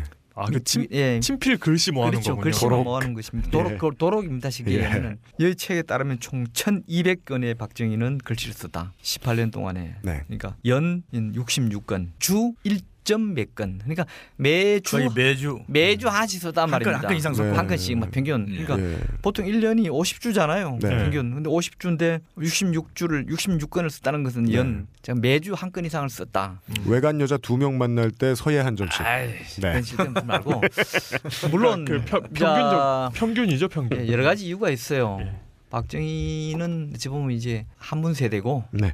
또 지금 유교 문화의 끝자락의 세대고 예. 또 그런 시대에서 뭐 이런 북글씨를 많이 쓰는 세대이기는 해요. 네. 요즘 세대하고는 차이가 있죠. 네. 막 기대 시대적인 상황은 그러나 또 상, 상대적으로 보면은 이승만, 윤보선 이런 사람들에 비해서는 형편없이 많은 아 형편없이라는 표현을 쓰는 건 아니죠. 엄청나게 많은 글씨를 남긴 점은 차이가 있긴 있어요. 네. 물론 박정희는 18년, 이승만은 48년부터 12년. 60년까지니까 12년. 네. 그 연도가 뭐 크게 차이 나는 거야. 이승만은 그런데 어디에 뭐 이승만 몇 건 선지 집계 안 점수는 안 나와 있지만 이승만은 대개 뭐냐면 개인에게 써준 것입니다. 음. 주로. 음. 어. 근데 박정희는 주로 이제 곳곳 그 건설 현장 뭐 토목 현장에 많이 썼죠. 물론 잘 보이는데. 예, 물론, 건물 뭐 어떤 기념관 뭐 60, 이런데 6, 70년대 곳곳에 뭐 음. 다리나 그다음 뭐 공장이나 뭐 이런 걸 많이 토목 건설 행사가 많았던 거는 사실이죠. 부인할 네. 수 없죠. 그 시대에. 그 오죽헌하고 연결되는. 예. 근데 그것 그런 데까지도 심지어 네. 네. 어, 뭐 예를 들면 유인석 장군 강원도 춘천에 유인석 의병장 관련 그 뭐 정화 사업이라고 하는 거기도 보면은 박정희 글씨가 쓴 게 있어요. 네. 그래서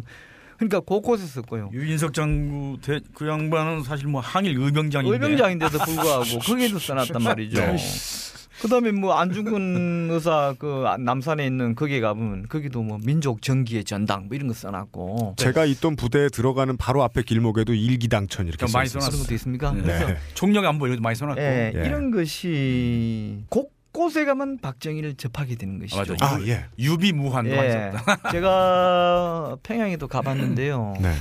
북에 취재를 갈 기회가 있어서 가보니까 사실 마을 입구에도 김일성 동상이 있습니다. 아이덴티컬. 예. 예. 말 동상 내지 흉상 해가지고 그 밑에 뭐 김정희랑 같이 있거나 또그 의록들 해가지고 네. 그러니까 뭐 박정희는 흉상이나 동상까지는 아니지만은 결국 그게 곳곳에 가는 데마다도 박정희를 만나게 됩니다. 네. 제가 독립문 내거리에 사는데요. 아 예. 거기서 모학제 올라가는 거 모학제 공사가 70년대인가 어디 있었는데 네. 모학 왼편에 거기 올라가는 왼편에 그 무학제라고 하는 네, 무학제. 한글로 쓰고 거기 뒤에 보면 몇 년 몇을 뭐 적어 쓰고 네. 박정희 시절에 했다는 것이죠. 음. 또저 금화터널 이대 쪽에서 넘어오는데 입구에 보면 네네네. 거기에 보면 또 입구 있어요. 그러니까 음. 온갖 사람들이 많이 다니는 쪽 도로잖아요. 네. 시골 절 이런 데가 아니라 네. 많이 접하는 또 음. 현충사 같은 이런 또 많이 가는 절. 절. 사람들 눈에 많이 띄는 예. 장소에 이런 요소 요소에 저기 뭐 1호 터널입니까? 3호 터널입니까? 그 남산 그 거기도 보면 또 입구에 그 그 뭐 하나. 쓴거몇 보면 호였더라. 음. 예. 본인이 서예에 어느 정도 자신이 있었던 모양이죠. 그러니까 뭐 어느 정도 수준이 이 되는 건가요? 별로 서예에? 없습니다. 제가 평가하기에는요. 제가 뭐 기- 개인적인 얘기입니다만 제 블로그에 박정희 글씨 1200점에 대한 얘기를 박정희가 대구 사범 다닐 때 썼던 글씨부터 10.26 직전에 쓴 글씨까지를 제가 다 분석해서 블로그에 상중하로 세 번 연재하면서 이걸 파악을 해봤습니다만은 네. 글씨 솜씨는 별거 없습니다. 이건 비하가 아닙니다. 음. 예. 평가입니다. 네. 음. 어, 박정희 그때 이제 소전 손재형 서예가죠. 음. 이분을 이제 초빙해서 소전 손재형은 우리나라 최초의 국한문 혼용비인 이 충무공 전첩 비문, 진해 해군 충혼탑 비문, 서울 사육신 비문, 안중근 의사 숭모 비문, 육사 화랑대 현판, 불국사 관음전 현판 등을 썼으며 8대 국회의원을 지내기도 한 20세기를 대표하는 한국의 서예가. 며칠에 몇 번씩 글씨를 배우는지까지는 잘은 모르지만 네. 음. 이분이 이제 박정희 대통령의 글씨 선생입니다. 어. 그런데 어, 5.16 초기에 글씨 보면 행패는 없고요. 네. 혹시 궁금하신 분은 제 블로그 보림제 블로그 이름이 보림제입니다. 네. 보림제 가셔서 음. 박정희 이 코너에 가셔서 보시면 이게 단어가 뭐 있으니까. 근데 행패는 없고요. 음. 갈수록 그래도 어, 조금 좋아졌는데 네. 여러분 지금 광화문에 있는 글씨가 왜 원래 글씨로 돌아왔잖아요. 네. 예. 박- 한- 그 이제는 한글로 쓴 광화문이라고 돼 있었죠. 예, 그렇죠. 그 광화문 글씨조차도 첫 번째 쓰는 오리지널 글씨는 시원찮아서 나중에 다시 바꾼 글씨입니다. 박정희 어. 글씨로 그것도 오호. 예. 오호. 그 수준 그러니까 비교 평가하는 게 중요하잖아요. 기준이 있어야 되는 것인데 예. 김재규 어, 중정부장도 군사 재판 과정에서 네. 박정희를 이승만 대통령에게 비교한 부분이 있어요. 네. 흥미롭죠. 이승만 대통령은 4.19가 일어나니까 학생 시민들이 물러가라고 하니까 물러갔다. 근데 박정희 저 김재규 부장 표현은 각하는 절대 물러설 사람이 아니다. 이제 비교를 한 거죠. 근데 지금 이제 서예 얘기가 나오니까 예. 그 조직권 인사한테 들은 얘기인데 어느 기념 건물에 가보니까 이승만 대통령의 휘호가 있고 예. 그 옆에 이제 뭐 저 대통령이지만 그 옆에 이제 현직 박재 대통령 휘호가 있는 거예요. 그러니까 이제 보는 사람이 이승만 대통령의 휘호를 가리키면서 그 옆에 구원 있는 서예가가 한분 있는데 선- 선생님 이, 이 대통령의 글씨는 상당히 잘쓴 글씨이지요. 그 서예가가 어, 여기는 상당히 서예의 일가가 있는 분입니다. 아, 이승만 글씨를 대통령은 예. 어허. 예. 어, 어, 그렇게 평가하고요. 옆에 있는 이제 박정희 이제 현 대통령인데 이박 대통령 글씨도 이것도 잘쓴 글씨 아닌가요? 그러니까 서예가 얘기가 예. 예. 아, 더 이상 아니라고 할 수도 없고 뭐 이제 맞아 그러다- 맞아 죽으려고 그러다 보면서 아니라고 하다가. 막 우- 웃더라고요. 예. 웃는데 예. 요점은 뭐냐면 서예의 일각이 있고 알아주는 글씨인데도 이승만 대통령은 네. 그렇게 여기저기 함부로 글씨를 남기지 않았다는 거거든요. 음. 네. 현판을 걸거나 하지 않았어요. 네. 자기하고 가까운 사람이잖아 와서 휴 하나 써주시고 그럼요. 청을 하면 예. 네. 가려서 이렇게 써줬는데 네. 거기에 비하면 이 박정희 대통령은 서해 수준과는 참 맞지 않게 너무 여러 곳에 눈에 띄게 네.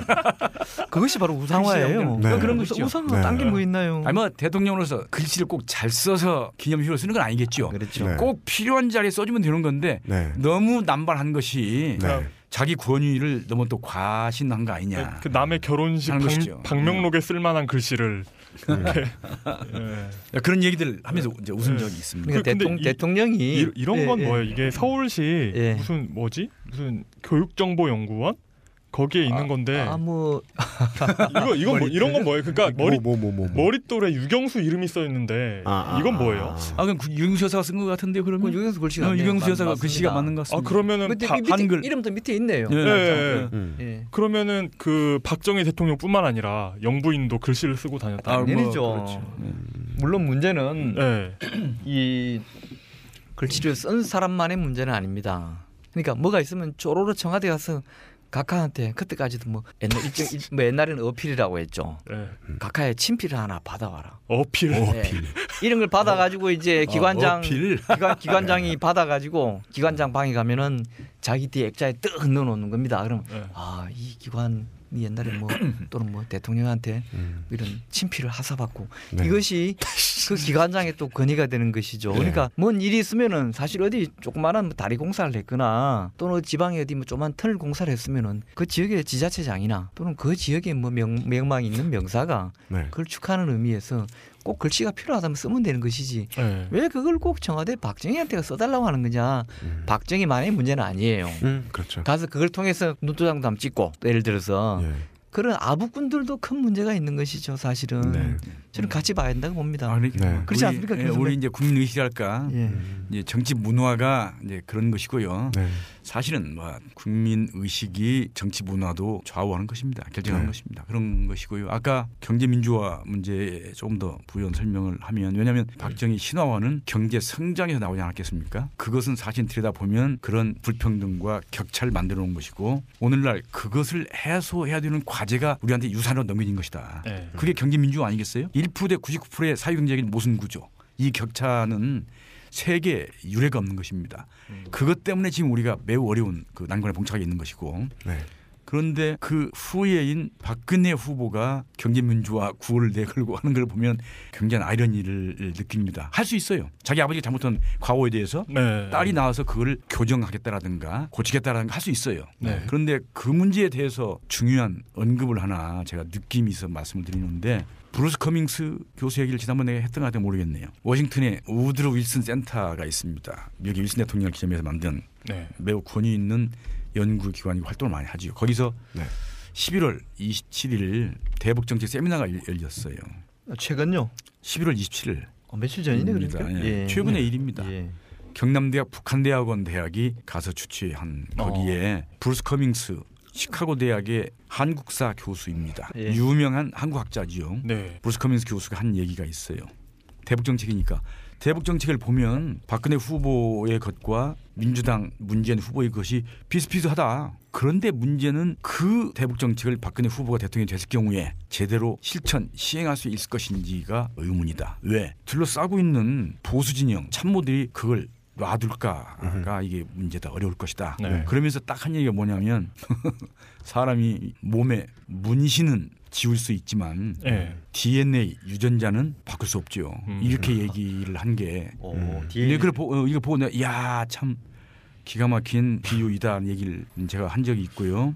그때 그 문신이라는 게 뭐겠습니까? 정책이라고 할 수 있어요. 네. 그러니까 정책은 얼마인지 자기 아버지가 내세웠던 거 보수 내었다는 거 다 이렇게 고치고 치장할 수 있어 문신처럼. 네. 그러나 그것을 시행할 수 없는 것이 유전자 때문인데 그 유전자는 뭐겠습니까? 자기 정체성이에요. 자기 기본 철학이에요. 자신의 타고난 기본 철학, 정체성, 자신을 둘러싸고 있는 참모들 불의인들의 정체성과 맞지 않는 진보적인 경제 민주화 정책이나 네. 대북 정책이나 또 있습니다. 복지 정책도 비슷해요. 네. 음, 민주당은 문재인 후보는 보편적 복지, 이쪽은 무슨 뭐 적극적 복지 뭐 이런 거, 예. 뭐 교육 정책, 선별 적극적 복지 어, 그러니까 반값 등록금 음. 다 오피스 한데 임플란트 해준대잖아요. 예, 국민들이 공짜로. 예, 국민들이 이걸 알아야 되는데요. 저는 새누리당이 박근혜 후보가 자신들의 상징색으로 빨강색을 선택한 걸 보고 깜짝 놀랐습니다. 네. 저도 놀랐어요 사실. 그 빨강색은 전통적으로 진보 진영의 심지어 유럽에서 사회주의 세력의 네. 색깔입니다. 네. 근데 보수 진영, 보수 인사들이 매우 싫어하는 게 빨갱 빨갱이거든 빨갱이. 네. 그 빨갱이 sắc- 색깔을 자기들 상징으로 선택하는 거 보고 야 이 선거 전략 그냥 무섭구나 하는 생각을 가졌고요. 네. 예, 그 물고기죠. 예, 지난번에 빨갱이. 예. 그 불미스러운 과거사 인권 탄압에 대해서 인혁당 사건에 대해서 사과 연설도 선거 전략적으로 한 거 보고 놀랬고요. 인혁당 사과한 어쨌거나- 거 아니었잖아요. 음, 아예. 민혁당 사과했잖아요. 우리가 모르는 것에 대해 사과를 했어요. 그래서 예. 선거 때 정책은 얼마인지 근사하게 내놓을 수 있는데 네. 국민들이 알아야 될 거는 그거를 그 후보, 그 정당, 그 정권이 제대로 시행할 수 있을 것인가를 헤아려 봐야 됩니다. 그럴 때에 그 후보의 기본 철학과 정체성과 이 DNA 유전자라는 걸 저는 생물학적 유전자라고 얘기하지 않습니다. 네. 정치적 유전자, 네. 정치적 정체성을 보고 판단해야 됩니다. 그 네. 지난 대선 때 한나라당 후보이셨던 분께서 유명한 말 하나 남기셨죠. 뭐요? 그 선거 때면 무슨 얘기를 못 하겠냐. 선거에 당선되면 무슨 그런- 얘기를 못 하겠냐. 선거 전략으로는 무슨 말을 못 하겠느냐. 예. 그러면서 선거 공약 꼭 지키는 거 아니라는 그 의미의 말씀을 하셨죠. 예. 그리고 정책이라는 거는 예. 뭐 매니페스토 운동도 있지만 네. 예산이 뒷받침되지 않으면 못 하는 거거든요. 네. 그런저런 이유를 대해서 네. 선거 공약으로 내세운 정책들도 네. 수정하고 네. 바꾸고 변질시키는 일을 해왔고 할 수 있는 것이거든요. 네. 그래서 이것이 과연 그 당과 그 후보의 기본 철학에 맞는 것인가를 네. 검증해야 한다고 생각합니다. 그 문신이란 단어 되게 인상적이네요. 좌익을 했고 자기가 잠깐 붉었어. 요즘은 붉은 게 오른쪽이지만 붉기도 했고 친일도 했어. 에, 제대로 까발리면 원래는 좋은 글씨인데 네. 에, 어디 가서 싹 지웠죠. 그리고 싹 지운 모습을 그냥 뭐 비비크림을 발랐을 수도 있어요. 그래서 덧칠을 하고 그것을 계속해서 서예의 형태로 혹은 대한뉴스의 형태로 계속해서 보여주면 네. 지금까지는 우상도 되고 국민들은 막상 힘들었는데도 우리가 잘 살았다고 오인까지 해줄 수 있게 만든다는 거. 한스 로슬링이라는 사람이 있는데요. 네. 그러니까 이게 그 카롤린스카 의- 의학대학 이런 데 사람인데 네. 그 테드 아시죠? TED로 굉장히 유명해진 분이에요. 스웨덴 TED요. 분인데 네. 어, 이분이 이런 말을 했습니다. 20세기 초에 그러니까 경제적으로 흥한 나라와 망한 나라의 차이는 뭐냐면 음. 자기 나라의 국권을 지켰느냐 못 지켰느냐로 나누는 분이에요. 음. 굉장히 일치합니다. 중국, 인도, 한국 이런 나라들이 음. 국권을 회복한 이후에 급성장해요.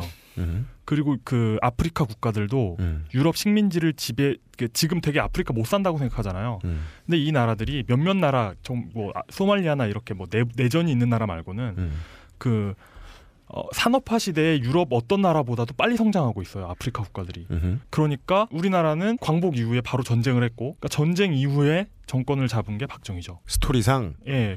어차피 발전할 거였는데 예. 그때 들어왔던 정부가 예. 재벌을 끼고 발전을 시켜주는 바람에 그 박정희 우상화의 박정희 신화의 제 1의 근거는 경제 성장이기 때문에 네. 네. 그걸 좀 더 말씀드리면 예, 예. 그 오늘 우상화 얘기를 좀 많이 합시다. 네. 그, 그 허구성을 좀 어, 깨야 되는데 그거는 무슨 뭐 박정희 리더십 그 덕으로 성장한 것이 아니고 네. 한국 국민들의 한국 노동자의 한국 미성년 노동까지 시켜가면서 네. 여성 노동자들의 그 정말 어? 노동 시간도 지키지 않고 네. 하면서 그 피땀 위에 쌓아 올린 것입니다. 그 음. 얘기를 아주 압축적으로 이렇게 얘기할 수 있어요. 이거는 지적 소유권은 얘기연부는 최순영 전 민주노동당 의원입니다. 네. 음. 그 제가 활동하고 있던 포럼에 학술대회에 와서 음. 그 연설을 하면서 한 얘기인데요. 박정희 정권의 경제 성장을 한마디로 아까 말씀드린 한국 민중의 피땀 위에 세워진 것인데 음. 그것을 박정희의 리더십, 박정희 지도력 의 공이라고 하는 것은 이건 도덕주의나 마찬가지라고 하면서 한 얘기 뭐냐면 네. 그 당시에 한국 경제 성장의 근거는 세계 최장 노동 시간, 세계 최저 임금, 세계 최다 산업 재해였어요. 음. 그거를 얘가 얘기하면서 이런 노동자들 민중들의 피땀 위에 건설된 것입니다. 네. 아, 그런 최 거예요. 의원이 그렇게 얘기했단 말입니다. 아니 세계 최장 노동 시간이라는 거는요. 그때 다 통계 나와 있는 것입니다. 지금도 네. 우리나라가 아마 OECD 국가 중에서는 노동 시간이 제일 길지요. 근데 그렇죠. 그때는 진짜 12시간, 13시간 평균 노동 시간이에요. 출퇴근 시간이 없어요. 밤새우면서 하는 경우도 있었고. 그다음에 이 근로 기준법이었고 노동법이지만 미성년 노동까지 했어요. 먹사기 위해서 다 동원해서 뭐 한 것이지만 또 하나 여성 노동자들도 아까 얘기한 대로 근로 시간을 준수하지 않고 네. 13시간, 4시간씩 했다는 것입니다. 그러잖아도 싼 임금을 더 싸게 받아가면서 그러니까요. 그리고 그 네. 시간당 임금을 보면 세계 최저였다는 것이고 네. 이러다가 많은 산업재해가 일어났는데 거기에 대한 보상 뭐, 어? 뭐 이런 이런 거 피해 대가 이런 거 어, 네. 거의 없었고 없죠. 예. 노동법 노- 근로기준법을 걸고 노조 운동을 하면서 그걸 뭐 기업주한테 대들고 하면은 다 이렇게 그냥 탄압하고 해고시키고 네. 그렇게 독재적인 방식으로 하면서 네. 경제를 그나마 일으켰는데 그게 다 어떻게 정권의 덕이냐 이겁니다. 네. 그런 그런 것이고요. 경제 성장을 근거로 한 박정희 우상화, 박정희 신화화는 이건 정말 하고적인 것이다. 네. 네. 그 내용을 알고 해야 되는 것이고 네. 흔히 그 당시에 우리와 함께 살면서 고생하고 부대껴 보지 않은 해외 경제학자들이 그런 얘기를 많이 해요. 미국의 경제학자, 뭐 일본의 경, 유럽의 경제학자들이 한강의 기적, 박정희 정권이 뭐 리더십, 개발 독재했지만 그런 방식으로 성공을 하는 그런 평가를 많이 해요. 네. 그야말로 그거는 안에 들어와서 같이 살지 않았기 때문에 수박 거달기시 평가입니다. 음. 이런 근거를 모르고 뭐 네. 하는 거고요. 함께 에, 우리들이 더 잘 알고 있는 거 아니겠습니까? 네. 그러니까 이거네요. 그 집을 몇 채 살 만큼 열심히 일한 사람들이 세월이 지나서 고작 밥을 먹여준 걸 가지고 고마워하고 있다. 음. 예. 음. 음. 그래 라인강의 기적, 한강의 기적, 네. 김 선배 얘기처럼 방금 기적 얘기 나왔는데 그 두 개가 그냥 경제 성장의 신화로 불리는 용어 아닙니까? 네, 네. 맞습니다. 라인강의 기적에 네. 빗대서 한강의 기적. 라인강의 기적 그 당시에 독일의 지도자는 아데나우 수상입니다. 유명한 아데나우 수상. 네. 그런데 독일 국민들 스스로건 또는 외국에서건 라인강의 기적의 주인공을 아데나우라고 얘기하지 않아요. 음. 그냥 라인강의 기적이다. 네. 즉 독일의 독일 국민들의 승리다. 음. 그렇죠. 좀 혹자는 뭐 게르만 민족의 승리다. 뭐 이런 식의 표현이지. 네, 네, 네.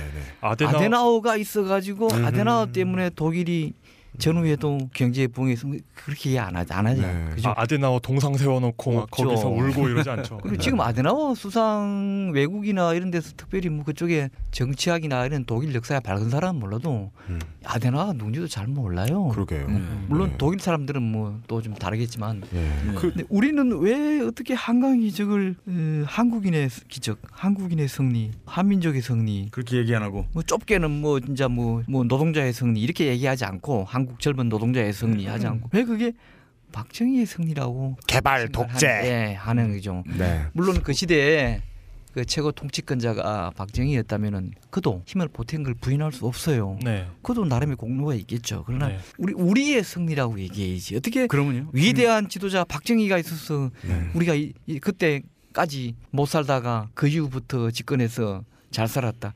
지금 서울에 집 없는 사람이 얼마나 많습니까? 저도 네. 집이 없습니다만은 아니 그렇게 경제 성장해서 그냥 뭐 아파트에 살고 뭐 이게 지금 과연 국민들이 그러면은 그 시절에 배는 골치 않다고 치지만은 네.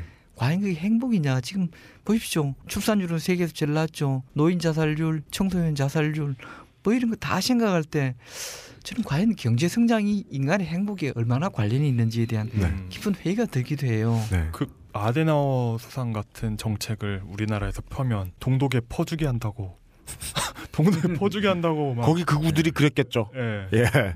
자, 박정희 우상화의 이제 그또 하나의 근거는요.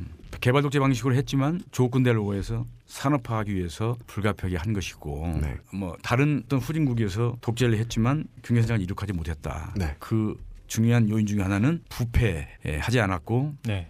청렴했고 사기 사욕을 취하지 않았다. 누 네. 누가요? 하는 평가를 해요. 박정희가. 예?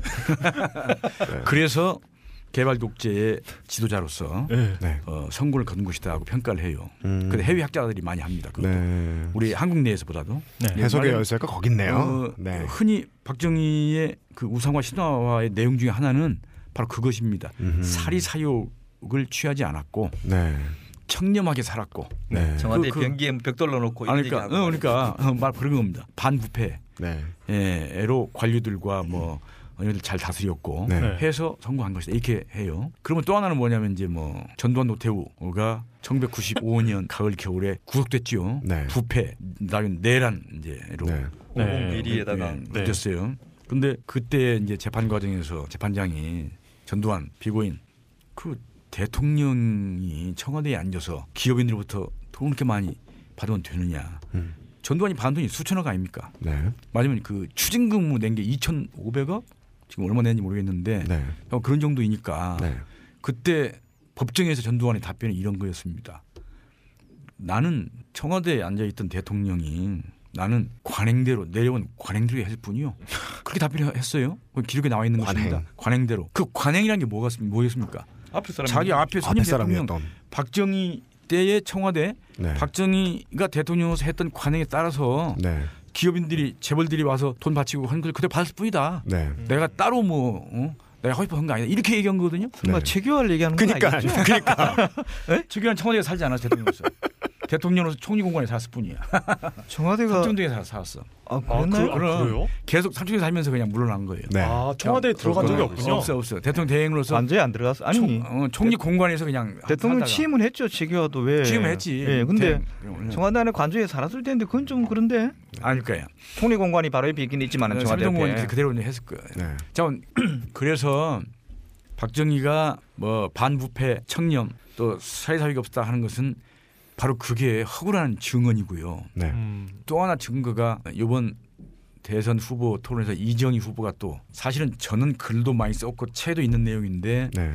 저 같은 사람이 글로 쓴 것보다 네. 그래도 대통령 후보가 40%가 넘는 시청률이 그 넘는 네. 거의 나와서 하반니까 그냥 지금 완전 히 확산됐는데 네. 11월 직후에 합동수사부에서 어, 청와대를 수색했죠. 박정희 집무실을 수색했는데 네. 예. 대통령 집무실 철제 금고에서 돈이 얼마 나왔죠? 현, 구억? 현금 9억 나왔죠? 9억 6, 천만 원이 나왔습니다.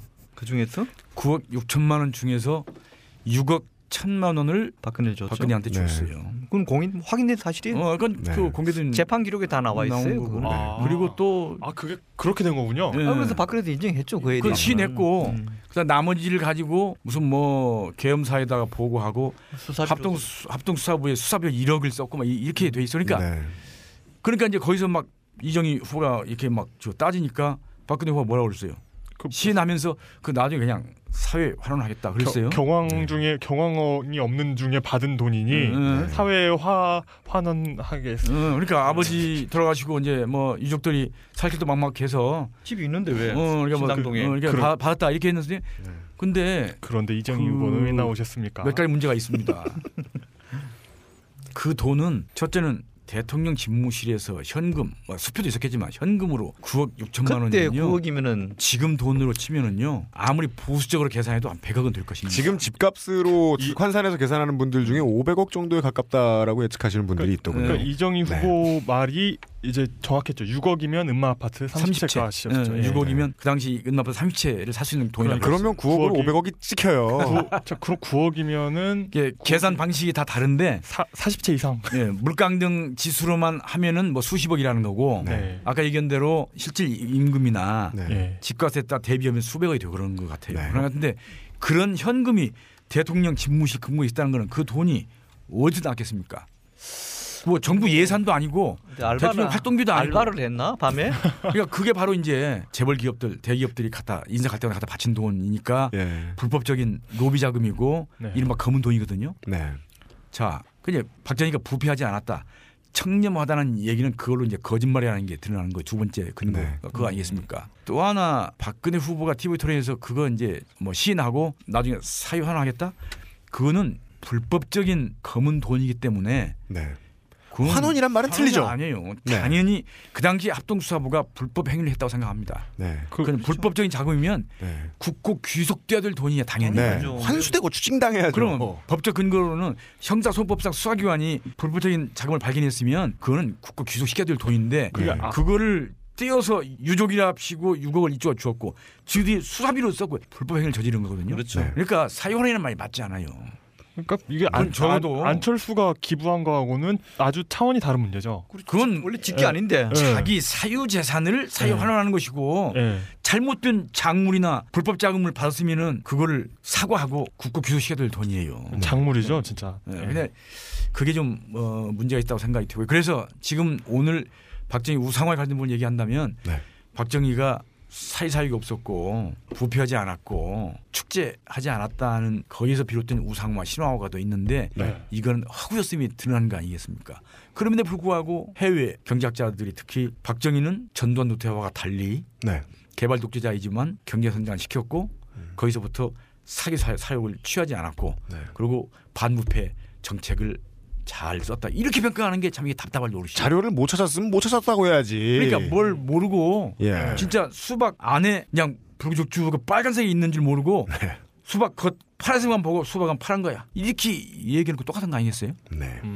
거기에는 이유가 있겠죠. 모르긴 해도 네. 첫째 옛날에 박정희 시대에 그때부터 공부해서 한국 어떤 사람들 중에서는 만약에 한국에 유학 갔다거나 또는 해외에 있는 한국학 연구소 이런데 국가에서 경비 지원도 하고 하잖아요. 네. 언제부터 했는지는 제가 정확하지 않습니다만은 이런 거 하면서 혹자는 또 그 이런저런 영향으로 박정희 우상화에 가담하는 학자들도 있었을 수도 있습니다. 음. 그죠? 그런 있죠. 결과일 수 있어요. 미국의 네. 그 한국 학자들 중에도 모든 학자 다 그런 건 아니고 친한파라고 그러지만 사- 친한파가 아니고 친박정희파가 있었고요. 네. 음. 반한파로 찍혔던 학자도 있지만 반박정희 운동을 했던 학자들이 있는데요. 아까 말씀드린 브루스 커밍스 같은 학자들은 한국 기업이나 그 중앙정보부 외곽 역할을 했던 국제교류재단이나 뭐 이런 데서 주는 연구비나 네. 여비는 일체 거절했던 사람입니다. 음, 음, 그게 네. 로비 자금이라고 해가지고 네. 비판하면서 거절했던 사람이거든요. 네. 미국의 많은 아시아 학자, 한국 학자들은 중앙정보부 또 그 산하기관에서 공작적으로 배포한 로비 자금, 연구비 같은 걸 많이 받았어요.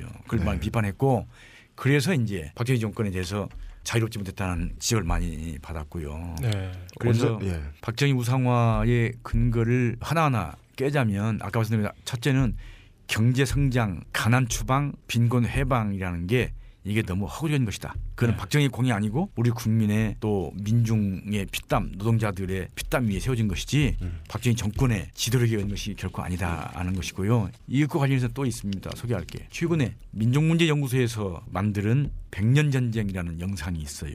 네. 1편은 이승만이고 2편이 박정희인데 예. 그걸 보면 아주 적확하게 근거를 댔는데 경제 개발 계획조차도 박정희 정권 쿠데타 정권이 초기에 만드는 경제 개발 계획은 이건 엉터리였습니다.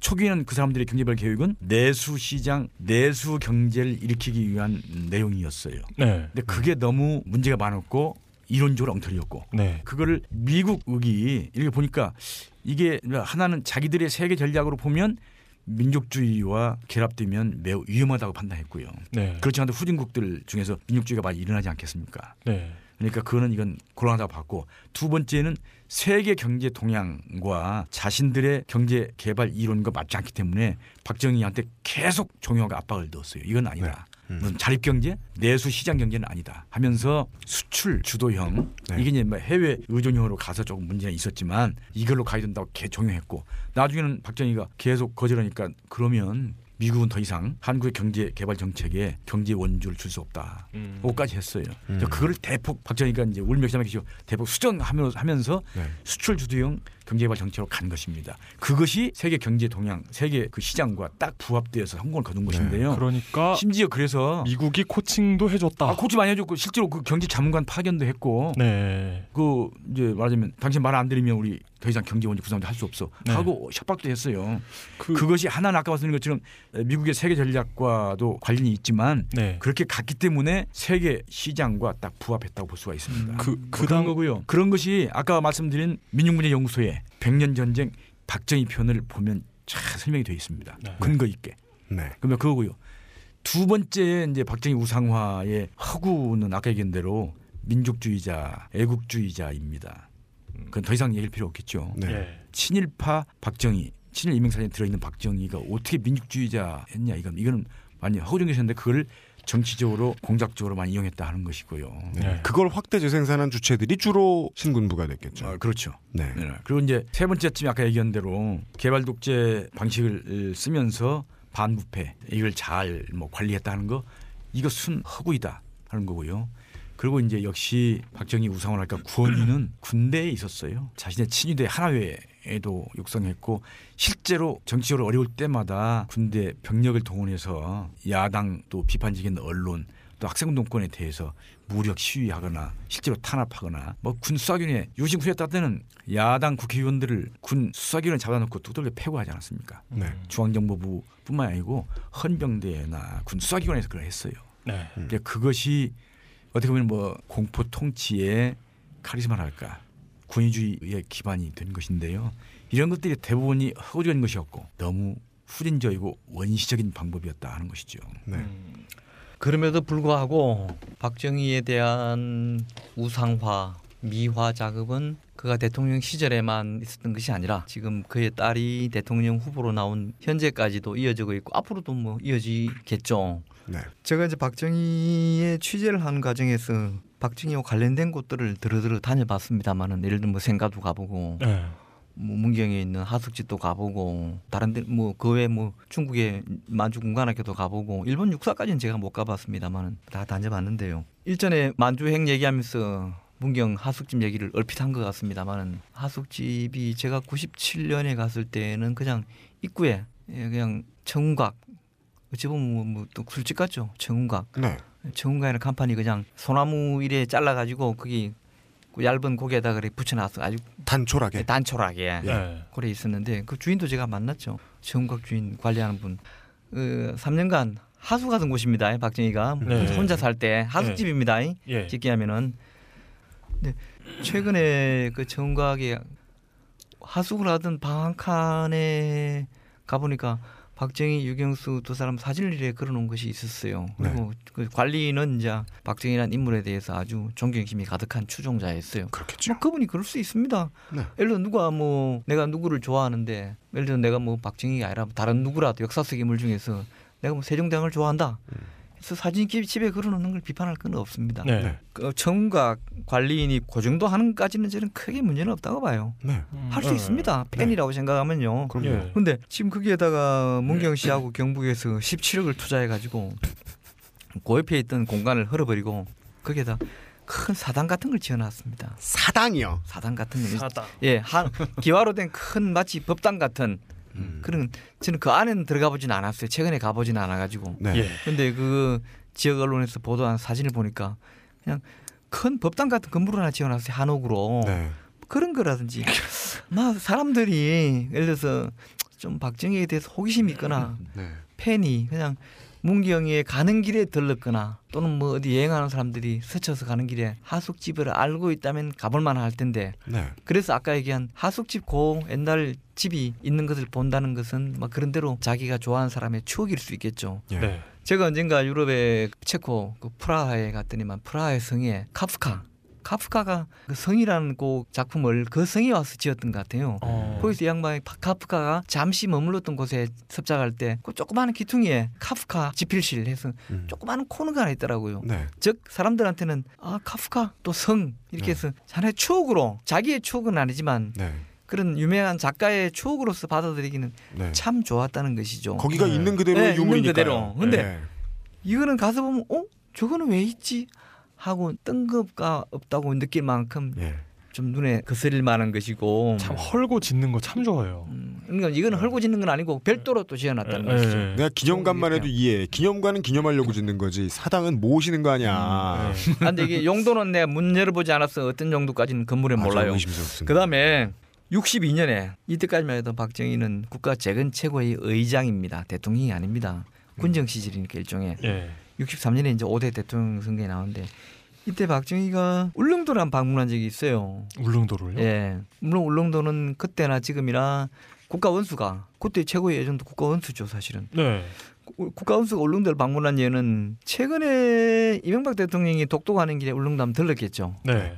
바로 가진 않았을 겁니다. 자, 그럼 두 번째네. 그 이전까지는 이명박 대통령 MP가 가기 전까지는 박정희가 울릉도 간 다음 유일한 대통령이었던 것은 맞아요. 국가 네. 지도자였던 것은. 근데 가가지고 울릉도에 하루를 머물면서 그때만 해도 뭐 울릉도에 뭐 여관이 제, 제대로 있겠습니까? 뭐 호텔이 있겠습니까? 그래서 네. 군수 관사에서 하루를 잤어요. 네. 그건 그럴 수 있다고 봐요. 예. 예, 그건 그럴 수 있다고 봐요. 그렇죠. 예. 근데 이제 지금 그 당시 울릉군수 관사가 이제 지방선거 이런 거 되면서 울릉 군수는 울릉도 내에 있는 사람이 되기 때문에 굳이 관사가 필요 없어요. 왜? 저거 집에서 왔다 갔다 해도 네. 되잖아요. 네. 뭐, 예. 그죠. 그래서 지금 이 옛날 울릉 군수 관사가 이제 폐쇄됐어요. 묵은 관사가 돼버린 거죠. 음. 네. 근데 이 자리에다가 거기를 또 울릉군에서 여기에다가 그냥 예를 들어서 만약 울릉 군수 관사를 개조해서 뭐 한눈을 보는 울릉군 역사라든지 네. 뭐 이런 걸 한다면 그런 거 해야죠. 의미가 있죠. 예. 울릉 여기에다가 울릉도 역사관 이런 아, 거. 이게 아니라 예. 박정희 기념관을 만들고 있어요. 그것도 각각에서 하루 주무시고 가셨다는 거죠. 쉽게 얘기하면은 음. 이뭐 하는 짓거리냐는 거죠 도대체. 그래서 14억인가를 제가 이거 이거 기사를 쓰면서 네. 군 관계자하고 통화해서 제가 뭐 이런저런 제가 뭐 일하는 매체 기- 보도도 했습니다만은 네. 군그 담당자하고 취재도 하고 해서 그래 이상만 얘기는 박정희가 이때 왔다 간 뒤로 울릉도 발전에 큰 획기적인 뭐 됐다. 아 그랬을 수는 있죠. 그럼 예를 들어서 나중에 뭐 A라는 대통령이 울릉군을 또 한번 가서 뭐 이것저것 주민들에게 해주면 A 대통령 기념관 그다음 또 B가 또 가면 B 대통령 기념관 만들 것인가요? 음. 아니잖아요. 네. 완전히 그 시대를 살았던 사람 중에 일부는 이제 이런 우상화나 미화 이런 거에 네. 좀 마취가 되어 있거나 네. 세뇌가 되어 있고요. 이거 역시도 마찬가지입니다. 마치 우리가 한강의 기적은 주인공은 우리 모두 우리 어른들 우리 아버지 어머니들 피땀 흘린 게 아니라 박정희라는 지도자가 있어서 했다는 것처럼 그 예산이 나왔다면 그게 박정희 사비입니까?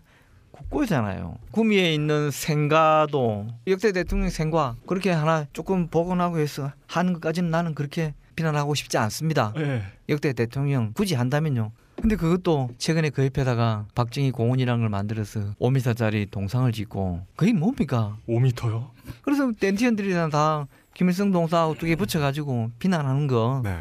그 비난을 자초한 것입니다. 그러니까 뭐든지 추종자들이나 또 그런 연고가 있는 곳에서 기리는 것까지를 반대하고 싶지는 않습니다. 네. 예. 뭐 그들로서 그럴 수 있다고 봐요. 인지상정이라고 봐요. 네. 단 그것이 과도하지 않아야 되는데 네. 그 민주당의 최민희 의원이 최근에 발표한 자료를 제가 인용해 보면은 경상북도에서 도 차원입니다. 그러니까 도라는 것은 도 예산과 각 지자체 아까 문경 같은 문경군, 예. 울릉도 같은 울릉군 이런 걸 다 포함해서 경상북도에서 지난 5년간 박정희 우상화 사업으로 총 1,200억을 네. 1,270억인가를 투입했다는 그 최민희 의원의 자료가 최근에 발표된 적이 있습니다. 고용 창출. 예. 도대체 뭐 하는 겁니까 도대체? 고용. 그 박정희 동상 세운다고 박정희 싫어하는 사람이 박정희 갑자기 박정희를 좋아할 것이며 네. 동상 안 세웠다고 박정희 좋아하는 사람들이 갑자기 싫어하지도 않을 것입니다. 네. 막 그에 대한 평이 있다면은 뭐 물론 평은 개인적으로 평할 수도 있는 것이지만은 네. 그 평가에는 그냥 역사 속에 있는 것입니다. 네. 이런 우상화가 결국 저는 장기적으로는 박정희에 대한 부정적인 평가로 결과가 될 것이라고 봐요. 음. 동상 세웠다고 박근혜 되지도 않을 것입니다. 뭐 5년간 1200을 쏟아부어서 우상화 작업을 했는데 박근혜 안 되면 어떡하죠 진짜? 그거 얼마나 개망신입니까? 나중에 뭐 동상 끌어내릴 겁니까 또? 그러니까 이런 우상화 작업은 역사의 평가에 맡겨두고 하더라도 그냥 소박하고 어, 박정희와 직접 관계 없는 사람들이 갔으더라도 쉽게 동의할 수 있는 정도의 규모 이런 정도라는 것이 오히려 그 사람을 살리는 길이 될 것입니다. 김 선배 안 그렇습니까? 예. 네. 전, 전, 전체로 동의. 쿠데타 전야가 어제고 그 다음에 이 많은 박정희의 이 기념 뭐 비도 있고요, 네. 휘호도 있고요, 아, 도록도 나와 있고요. 뭐, 뭐 사당 사당도 있고요. 그런 오늘 그게 그 다음 날이다. 이렇게 생각해 보니까 정말 이 문장이 맞아 들어가네요. 에, 성공한 쿠데타가 종교가 되어 버렸습니다. 네. 피라, 어느새. 피라미드 안 세우는 게 다행입니다. 아, 그니까요. 박정희 교라는 말도 있습니다. 그래서 박정희 교 예. 그러게 말입니다. 네, 그런 말도 있습니다. 북한 주체 사상이 종교라더니 북한만 그게 종교가 아니네요. 그러니까 이 정도까지 얘기는 저도 그래서 방금 네. 이용이 한 말처럼 하고 싶지 않았는데 예. 왔다 갔더니 경제가 발전했다. 왔다 갔더니 무슨 일이 있었다. 이거 그냥 문장에 이 고유명사 빼버리고 위대한 영도자 넣으면 되는 거 아니야. 예. 수령님 넣으면 똑같아지죠. 예. 아까 그 휴지 이름이 책 제목이 위대한 생애입니다. 위대한 생애. 데칼코마니. 예. 아이덴티컬. 저 그 생각밖에 안 드네요. 예. 오늘 이야기하면서. 예. 뭐, 그, 역시 그 대한민국이 그나마 나은 건 북한이 그게 대를 이었는데 우리는 대를 짓지 못했다는 건데 그러니까 순혈이 아니다 우리는 이- 이, 이런- 왕조가 이 도덕적 우위가 어- 언제까지 유지될 수 있을지. 그러니까 무너질 수 있죠. 예, 순혈 왕조 탄생할 수 있죠. 예, 19일 이후에 우리가 순혈 왕조로 회귀하는지. 그 정말이네요. 저는 그냥 찍는다고 생각했는데 우리 첫 시간에 두 분 모셔놓고 제가 예상했던 이야기가 맞아 들어가서 너무 기쁩니다. 박정희는 대한민국의 그냥 현대사도 아니고 부끄러운 근현대사 그 자체였다는 것을 지난 한 달 반 동안 배웠습니다. 네. 오늘로 이야기를 할 것 같으면 경제를 국민들이 성장시키면 그 경제를 자기가 성장시켰다고 미디어를 통해서 사람들에게 가르치고 그리고 언제나 우상화를 시킬 때 마지막 마침표는 학자들이 찍어줍니다. 네. 그 학자들에게 연구비 지원을 하고 예, 연구비 지원받는 학자들 거기 그 사람들이 있는 미국의 대학교들이 연구비 지원을 실제로도 아직까지도 받아가지고 한국 여건에 유리한 이야기들 스탠스를 취해주고 있다는 것은 지난 낙검수의 미국 투어를 통해서 여러분들이 청취자분들이 많이 알고 계실 거라고 생각합니다. 어 그래 요? 예 예 예. 그 낙검수 미국 몇, 건- 몇, 몇 군데 대학은 못 갔거든요. 음. 학생회가 돈 내가지고 하기도 하고 예, 예. 예 음. 그리고 천안함 문제 밝히셨던 그런 교수님들이 막 사제 털어가지고 뭐 그냥 음. 유치하시기도 하고 그러셨습니다. 음. 그리고 영웅이 되기 전에 우선 겁부터 주는 것까지 네. 국가의 군대를 사사로이 동원하여 이 정도까지로 이야기를 했습니다. 박정희가 근현대사라서 박정희의 상들이 서 있는 만큼 친일 행적을 보여주었던 인물들의 그들의 행적이 명예롭게 네. 아직도 여기저기 많이 남아 있습니다. 정훈현 선생님께서 그동안 참으로 많이 발굴해 주셨던 것들 가운데 제가 원래부터 알고 있던 걸로 하나만 이야기하면서 마무리 짓고 싶습니다. 여기저기 가봅니다. 동아일보사 로비에 가면 이쁜 미술관이 있습니다. 네. 에, 가봅니다. 웬 흉상이 하나 있습니다. 흉한 상이라고 하는 게 아니에요. 저는 모습까지 평가하고 있지는 않아요. 예. 흉상이 있습니다. 예. 우리 작은 나 고대 나왔는데 에, 학교 구경 시켜 준다고 제가 자- 한참 자- 공부 못할 때 작은 누님이. 예, 누나 누나가 예. 용기를 북돋아 준다고 자기네 학교에 구경 시켜 줬어요. 네. 가봤어요. 예. 또 무슨 상이 하나 있어요. 예. 그리고 그 무슨 호가 붙어 있는 기념관이 있어요. 예. 아, 아다 까고 얘기해봐 그 말. 데이트를 하나 하나 더 돌립니다. 데이트를 한답시고 에, 그 이후에 또 언젠가 서울대공원에 갑니다. 네. 그러면 거기에 그때 봤던 그 흉한 놈이 또 있습니다.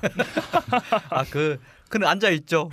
거기는 폼이 그죠? 서로 앞뒤가 안 맞잖아요. 네, 네, 서울대공원, 고려대학교, 동아일보 두 군데 사옥, 중앙고등학교 여기 조금만 걸어가면 있습니다. 중앙고등학교 네. 거기 왜 똑같은 인천 김성조 상이 있냐는 거야. 아니 서울대공원에도 있어요? 있어요. 네. 과천 누구- 과천 누구- 서울대공원에. 누구 상이요? 인천 김성수입니다. 어. 그 사람에 대한 세간의 평가는 엇갈립니다. 음. 뭐 예를 들어 뭐, 뭐 강직했다, 네. 남의 뒤통수를 치는 사람이 아니었다. 네. 우린 그런 거 관심 없다니까. 예. 예. 프로 제비였잖아. 예.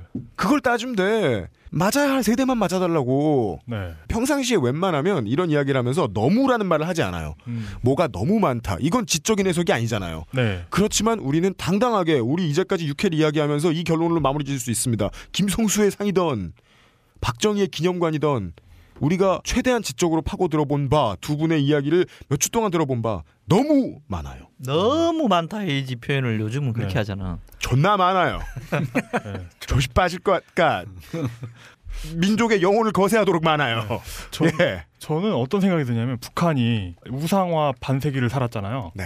그러면서 이- 그 우상화 노하우를 수출하고 있어요. 아프리카 독재 국가들한테 동상 같은 거 팔고 있어요. 아 그래요? 예. 네. 지금 기념관 세우고 동상 세우는 분들이 세계 시장에서 북한을 이기시길 바랍니다. 세계로 진출하셨으면 좋겠어요. 어 거점 사업이네요. 네. 예. 북한과 직접적으로 경쟁할 수 있는 사업이죠. 네. 미래가 그리 되지 않기를 바랍니다. 희망사항 이상의 결론을 낼 수 없어서 안타깝습니다. 하지만 우리가 이런 이야기를 할 수 있게 가장 큰 도움을 준 우리가 제가 두 분 들어오시기 전에 이야기했던 이 친일 문제에 있어서 그리고 근현대사 문제에 있어서 지식의 가장 큰 창고 역할을 해주셨던 도매상 역할을 해주셨던 임종국 선생께서도 결국 그다지 큰 빛 못 보고 가셨습니다. 그리고 지금 이제 제가 보는 앞에 저희 이 김정은 교수님과 정현 편집국장님은 우리 세대가 보기에는 업적이 많은 노기자이지만 사실 그 앞에서 친일 문제를 용감하게 이야기해 주셨던 그런 선대의 학자분들 이어내려온 지식 소매상의 역할을 하시는 겁니다. 예. 예. 근데 그 일조차도 앞으로 하는 사람이 줄어들까봐 음. 예 걱정입니다. 진짜 도, 잘안 돼요. 진짜요? 문 수학에 없으십니까? 그러니까 집이 없으시잖아. 예. 아니 집 없는 거야. 나만 그런 건 아니고 많지만은 예. 김종 김종 교수님은 그 집 하나 책 팔아서 집 샀다면서요. 김선배는. 그니까요. 억- 언론의 자유가 억눌렸다가 이게 확 풀릴 때에 네. 어, 저는 해직 기자를 8년간 하고 네. 87년 6월 시민항쟁의 덕택으로 네. 어, 복직한 기자였어요. 네. 회직 때 김선배 뭐 하고 먹고 살았어요. 그거 얘기 좀 짧게 해주소. 아르바이트지요 뭐. 주로. 그건 뭐 주로 저 서울대학 그 박사과정 다니면서 네. 그 대학 신문 음, 편집도 하고 뭐 음. 이런 거 해갖고 음. 자원 그야말로 알바구만. 음. 네. 그래서 복직된 음, 기자였고 네. 그래서 이제 말하자면 아, 내가 탄압도 직접 받았고 네. 또 이거는 어, 역사 의식도 좀 작용했고 해서 네. 말하자면 박정희 전두환 노태우를 파헤치는 취재를 많이 해서 기사를 썼고 네. 그것을 책으로 냈더니 폭발적인 어, 네. 어, 인기가 있었어요. 네. 많이 팔렸고 그때만. 해도 네. 그때만 해도 비화를 그렇게 마음대로 언론에 쓸 수 없는 네. 그런 상황이었는데 음. 예, 그래서 그것이 큰 재상이 됐습니다. 87년에 이 수백만의 시민 항쟁이 입이 막혀 있던 한 사람의 해직 기자를 살려가지고 구반포의 주공 아파트를 사게 해주었습니다. 그 국민의 민주주의에 대한 열정이 아이고 그러니까- 참 김선배 재개발은 어찌 된 겁니까? 그건 내 년이지. 아니 처음 처음부터 구반포 산거 아니고 왜냐면 조합원은 말을 음마- 함부로 하지 않아요 보면 은마 아파트를 샀다가 에? 은마 아파트에 처음에 그거는 뭐저 어, 그때 얼마나 주고 샀어요? 얘기 좀 해봐요. 돈 좀. 아니 이걸 완전히 산 건 아니고 아버지가 좀 저 보태줘서 동아일보 기자 시작할 때뭐 총각 시- 저 아직 결혼 안 할 때 눈을 내리깔고 말씀하시고 어, 그래가지고 이제 뭐 전세를 안고 이렇게 사고 그러- 그러잖아요. 거기 그러고 있다가 이제 결혼해서 거기서 살다가 네. 나중에 책이 많이 팔려서 네. 거기다 보태가지고 구반포로 이제 옮겨온 거죠. 아니 엄마는 새 아파트 고반포는 옛날 건물인데 일로 이사를 한, 왔어요. 한 해직 기자의 재테크. 네. 음. 뭐 재테크까지는 아니야. 그거는 예. 재테크는 뭐 팔고 옮기고 돌리고 뭐 굴리고 뭐 띄우고 해야 재테크지. 음, 음. 김 선배는 그냥 아니 그 정, 정상적으로 좀 32평짜리 뭐 이렇게 10몇 층짜리 했으니까 뭐 근데 실평수는 더 적은 거고 말하면 저 샤워장과 화장실이 같이 있잖아요. 예. 근데 식구는 4명으로 늘어났고 예. 그러면 이게 저 출근할 때마다 전쟁을 일- 일으켜야 되기 때문에 네. 현금으로 책 인쇄는 막 들어오고 그래서 야 이게 도저히 못 살겠다 화장실 두 개 있는 데로 옮겨가자 하고 이제 이른바 40평짜리 옮겨 앉은 것인데 아니 고반포 집이 40평 그렇게 안 되잖아요. 40평이야 내가 주공 사장 그, 그 양반 집에 최 장군 집에 가 보니까 째매나던데. 아니 그저 제일 작은 게 40평짜리고요 아 예. 응. 그래서 그건 이제 5층 아파트이기 때문에 실평수 아니 그러니까 5층 엘리베이터 없는 다 그대로 5층짜리. 그대로고 중요한 거는 음. 화장실이 두 개라는 거야. 그거, 재, 그거 재밌는 얘기네. 우리 얘기를 좀 더 합시다. 우리 얘기가 좀 너무 딱딱했어. 근데 아니 지금 다 시간 다 지났잖아요. 시간 지나면 어때? 안타깝습니다. 그러니까 저는 저 네. 제복은 별로인지 음. 은마를 팔고 네. 인쇄 책 인쇄 들어온 걸 보태서 음. 어저 반포를 샀는데 네. 반포는 이른바 다 올라 상처 잡았다 고 그러고 네. 은마는 그때 매우 안 좋을 때였는데 네. 온기 앉으니까 은마가 막 뛰기 시작하네. 네. 막 올라가기 시작하네. 그래가지고 아유 이게 완전히 정말 이 복도 지지리도. 아, 벽에 지지도 없구나.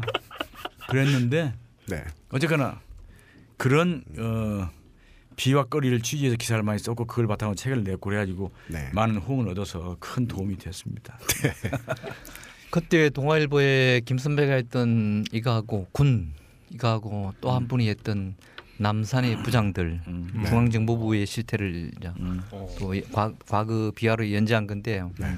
거기에 고 무렵 상간에 언론계 신문업계에 네. 아주 가장 상징적인 연재물이었죠. 네. 음. 연재물이.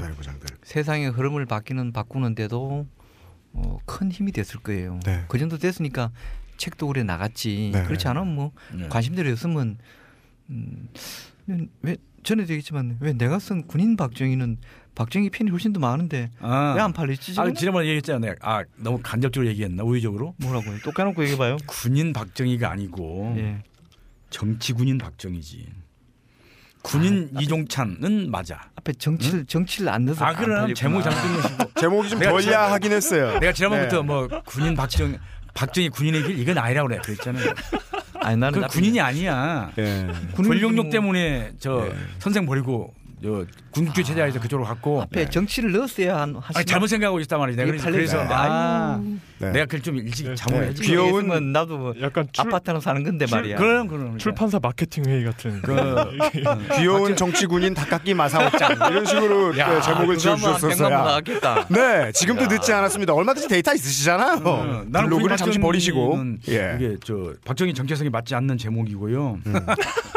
아니 군인의 길을 갔으면 취재를 통한 그는 실록이었기 때문에 그래서 책이 실록 군인 박정희예요. 우리 이 책은 참고로 이제 나오고 난 뒤에 네. 제가 그때 박근혜가 그때는 의원 시절인데 박근혜 의원한테 한금 보내줬어요 내가. 아 진짜요? 네, 실제로 내가. 네 그냥 우체국 와서 내가 직접 보냈어요. 나한테 출판사에서 준 20건 중에 한 건을. 제목만 왜냐하면- 봤으면 좋아했겠네. 음 근데 이제 안에 안에 서명도 해가지고 보내주셨어요. 물론이죠. 어. 왜냐하면은 어 좋았겠다. 취재 그러니까 박근혜 씨가 알고 있는 아버지가 있고 네. 음. 어디 뭐 음. 자기 아버지라고 해서 아버지 걸다 아나요 모르잖아요. 네. 그러니까 예를 들어서 아니 박근혜가 어떻게 자기 아버지의 뭐 만주 사범 만주 시절이나 대구 사범 시절 그 대구 사범 동기생을 만나봤겠어 어찌 알겠어요. 네. 나 얘기했잖아요. 동기생들하고 하룻밤 여관에서 같이 잤다니까. 음. 음. 하룻밤 맞은 그날 그 졸업 70주년 그 모임하는 네, 날 저녁에. 네. 네. 그래서 나는 그냥 다른 뜻은 없고요. 네. 이건 당신 아버지에 대한 실록의 기록이다. 음. 아, 필요한 부분은 당신도 알고 있어라는 한건 보내줬는데 네. 어떻게 받았다는 연락도 없고 네. 뭐 고맙다는 얘기도 없고 네. 음. 뭐 엉터리라는 지- 지적도 없고 음. 근데 나는 실록이라고 쓸 수 있는 것은 내가 보고 듣고 문서로 확인되만 했기 때문에 음. 네. 감히 실록이라는 말을 내가 앞에 붙일 수 있었던 거예요. 네. 현재까지도 그에 대해서는 특별히 내가 소송 같은 걸로 휘말린 적이 없습니다. 네. 음. 알겠습니다. 책이 나온 지도 무슨 뭐 많이 됐고. 한 나라의 네. 아, 유력 정치인에게 아, 그냥 드리는 진심입니다. 아, 정운현 국장님이 보내주신 그 책을 꼭 읽어 보셨으면 하네요. 읽어 보신 상태였으면 하네요. 그 긴 시간 동안 예 이제 마무리입니다. 우리 근현대사 배웠습니다. 네. 에, 내 일생 조국을 위하여 어, 이거는 알고 보면 네. 괄호 열고 항시 변동 가능. 예. 조국 혹은 민족이 이렇다는 진실을 그동안 배웠습니다. 이 우리 육주 이야기를 여러분들에게 들려드리기 위해서라고만 생각하면 이분들은 지난 2, 30년간 자료들을 파 오셨습니다. 그리고 네. 그것들을 논리에 맞게 사리에 맞게 정리해 오셨습니다. 네. 그런 결과물들을 보여주신 점에 대해서 무궁하게 감사드리고 앞으로 우리가 좋은 세상 만나서 방송을 계속할 수 있으면 근데 또 메이저 다른 메이저 쭉 있으시잖아요. 에, 근현대사에 대한 이야기를 또 어, 들려주실 수 있었으면 좋겠습니다. 모쪼록 그간 고생해주신 청취자 여러분들도 에, 함께 에, 정운현 편집국장님과 김재훈 교수님 에, 안녕을 빌면서 아, 긴 시간 동안 너무너무 수고 많으셨습니다. 예, 예, 감사합니다. 감사합니다. 감사합니다. 예, 감사합니다. 클로징?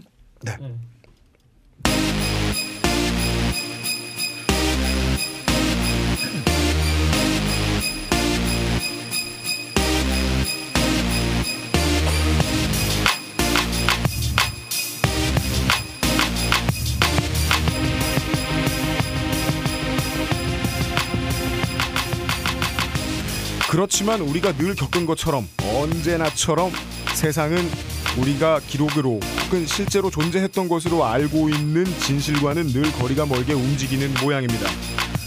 2009년 10월에 친일 임명 사전을 당시에 준비를 하고 있던 민족문제연구소를 상대로 에, 박지만 씨가 소송을 낸 적이 있답니다. 네. 예, 사실이랑 이게 저게 멀다고 게재 금지 가처분 신청을 냈었대요. 네. 어, 그리고 딱 느껴집니다. 그분한테 에, 우리가 진심을 담아서 이게 사실입니다. 라고 깔끔하게 전달을 해드렸다고 하더라도 어떤 대화가 통했을 거라는 기대는 딱히 들지 않네요. 어, 대화의 창구가 막혀 있을 거라고 생각하는 게 아니고요. 그냥 우리가 그동안 진실을 내보낸 다음에 무슨 일이 있었던가에 대한 기억으로 대충 예상이 가능한 정도입니다. 네. 어, 우리는 6주 동안 인간 박정희, 정치인 박정희, 군인 박정희에 대한 이야기를 쭉 들어보았고 어, 앞으로도 여러분들 자료가 필요할 때 많이 쓸 수 있는 데이터로 남기를 바랍니다. 어, 또 다른 특별 기획이 있을 때 또 나중에 확 편성해서 들려드리도록 하겠습니다. 우리는 다음 시간에 9회에서 뵙겠습니다. 어, 긴장해 계시지 마시고요. 편안하게 잘 지내세요. 어차피 같은 날 투표하고 같은 날 결과 나옵니다. 유엠씨였습니다.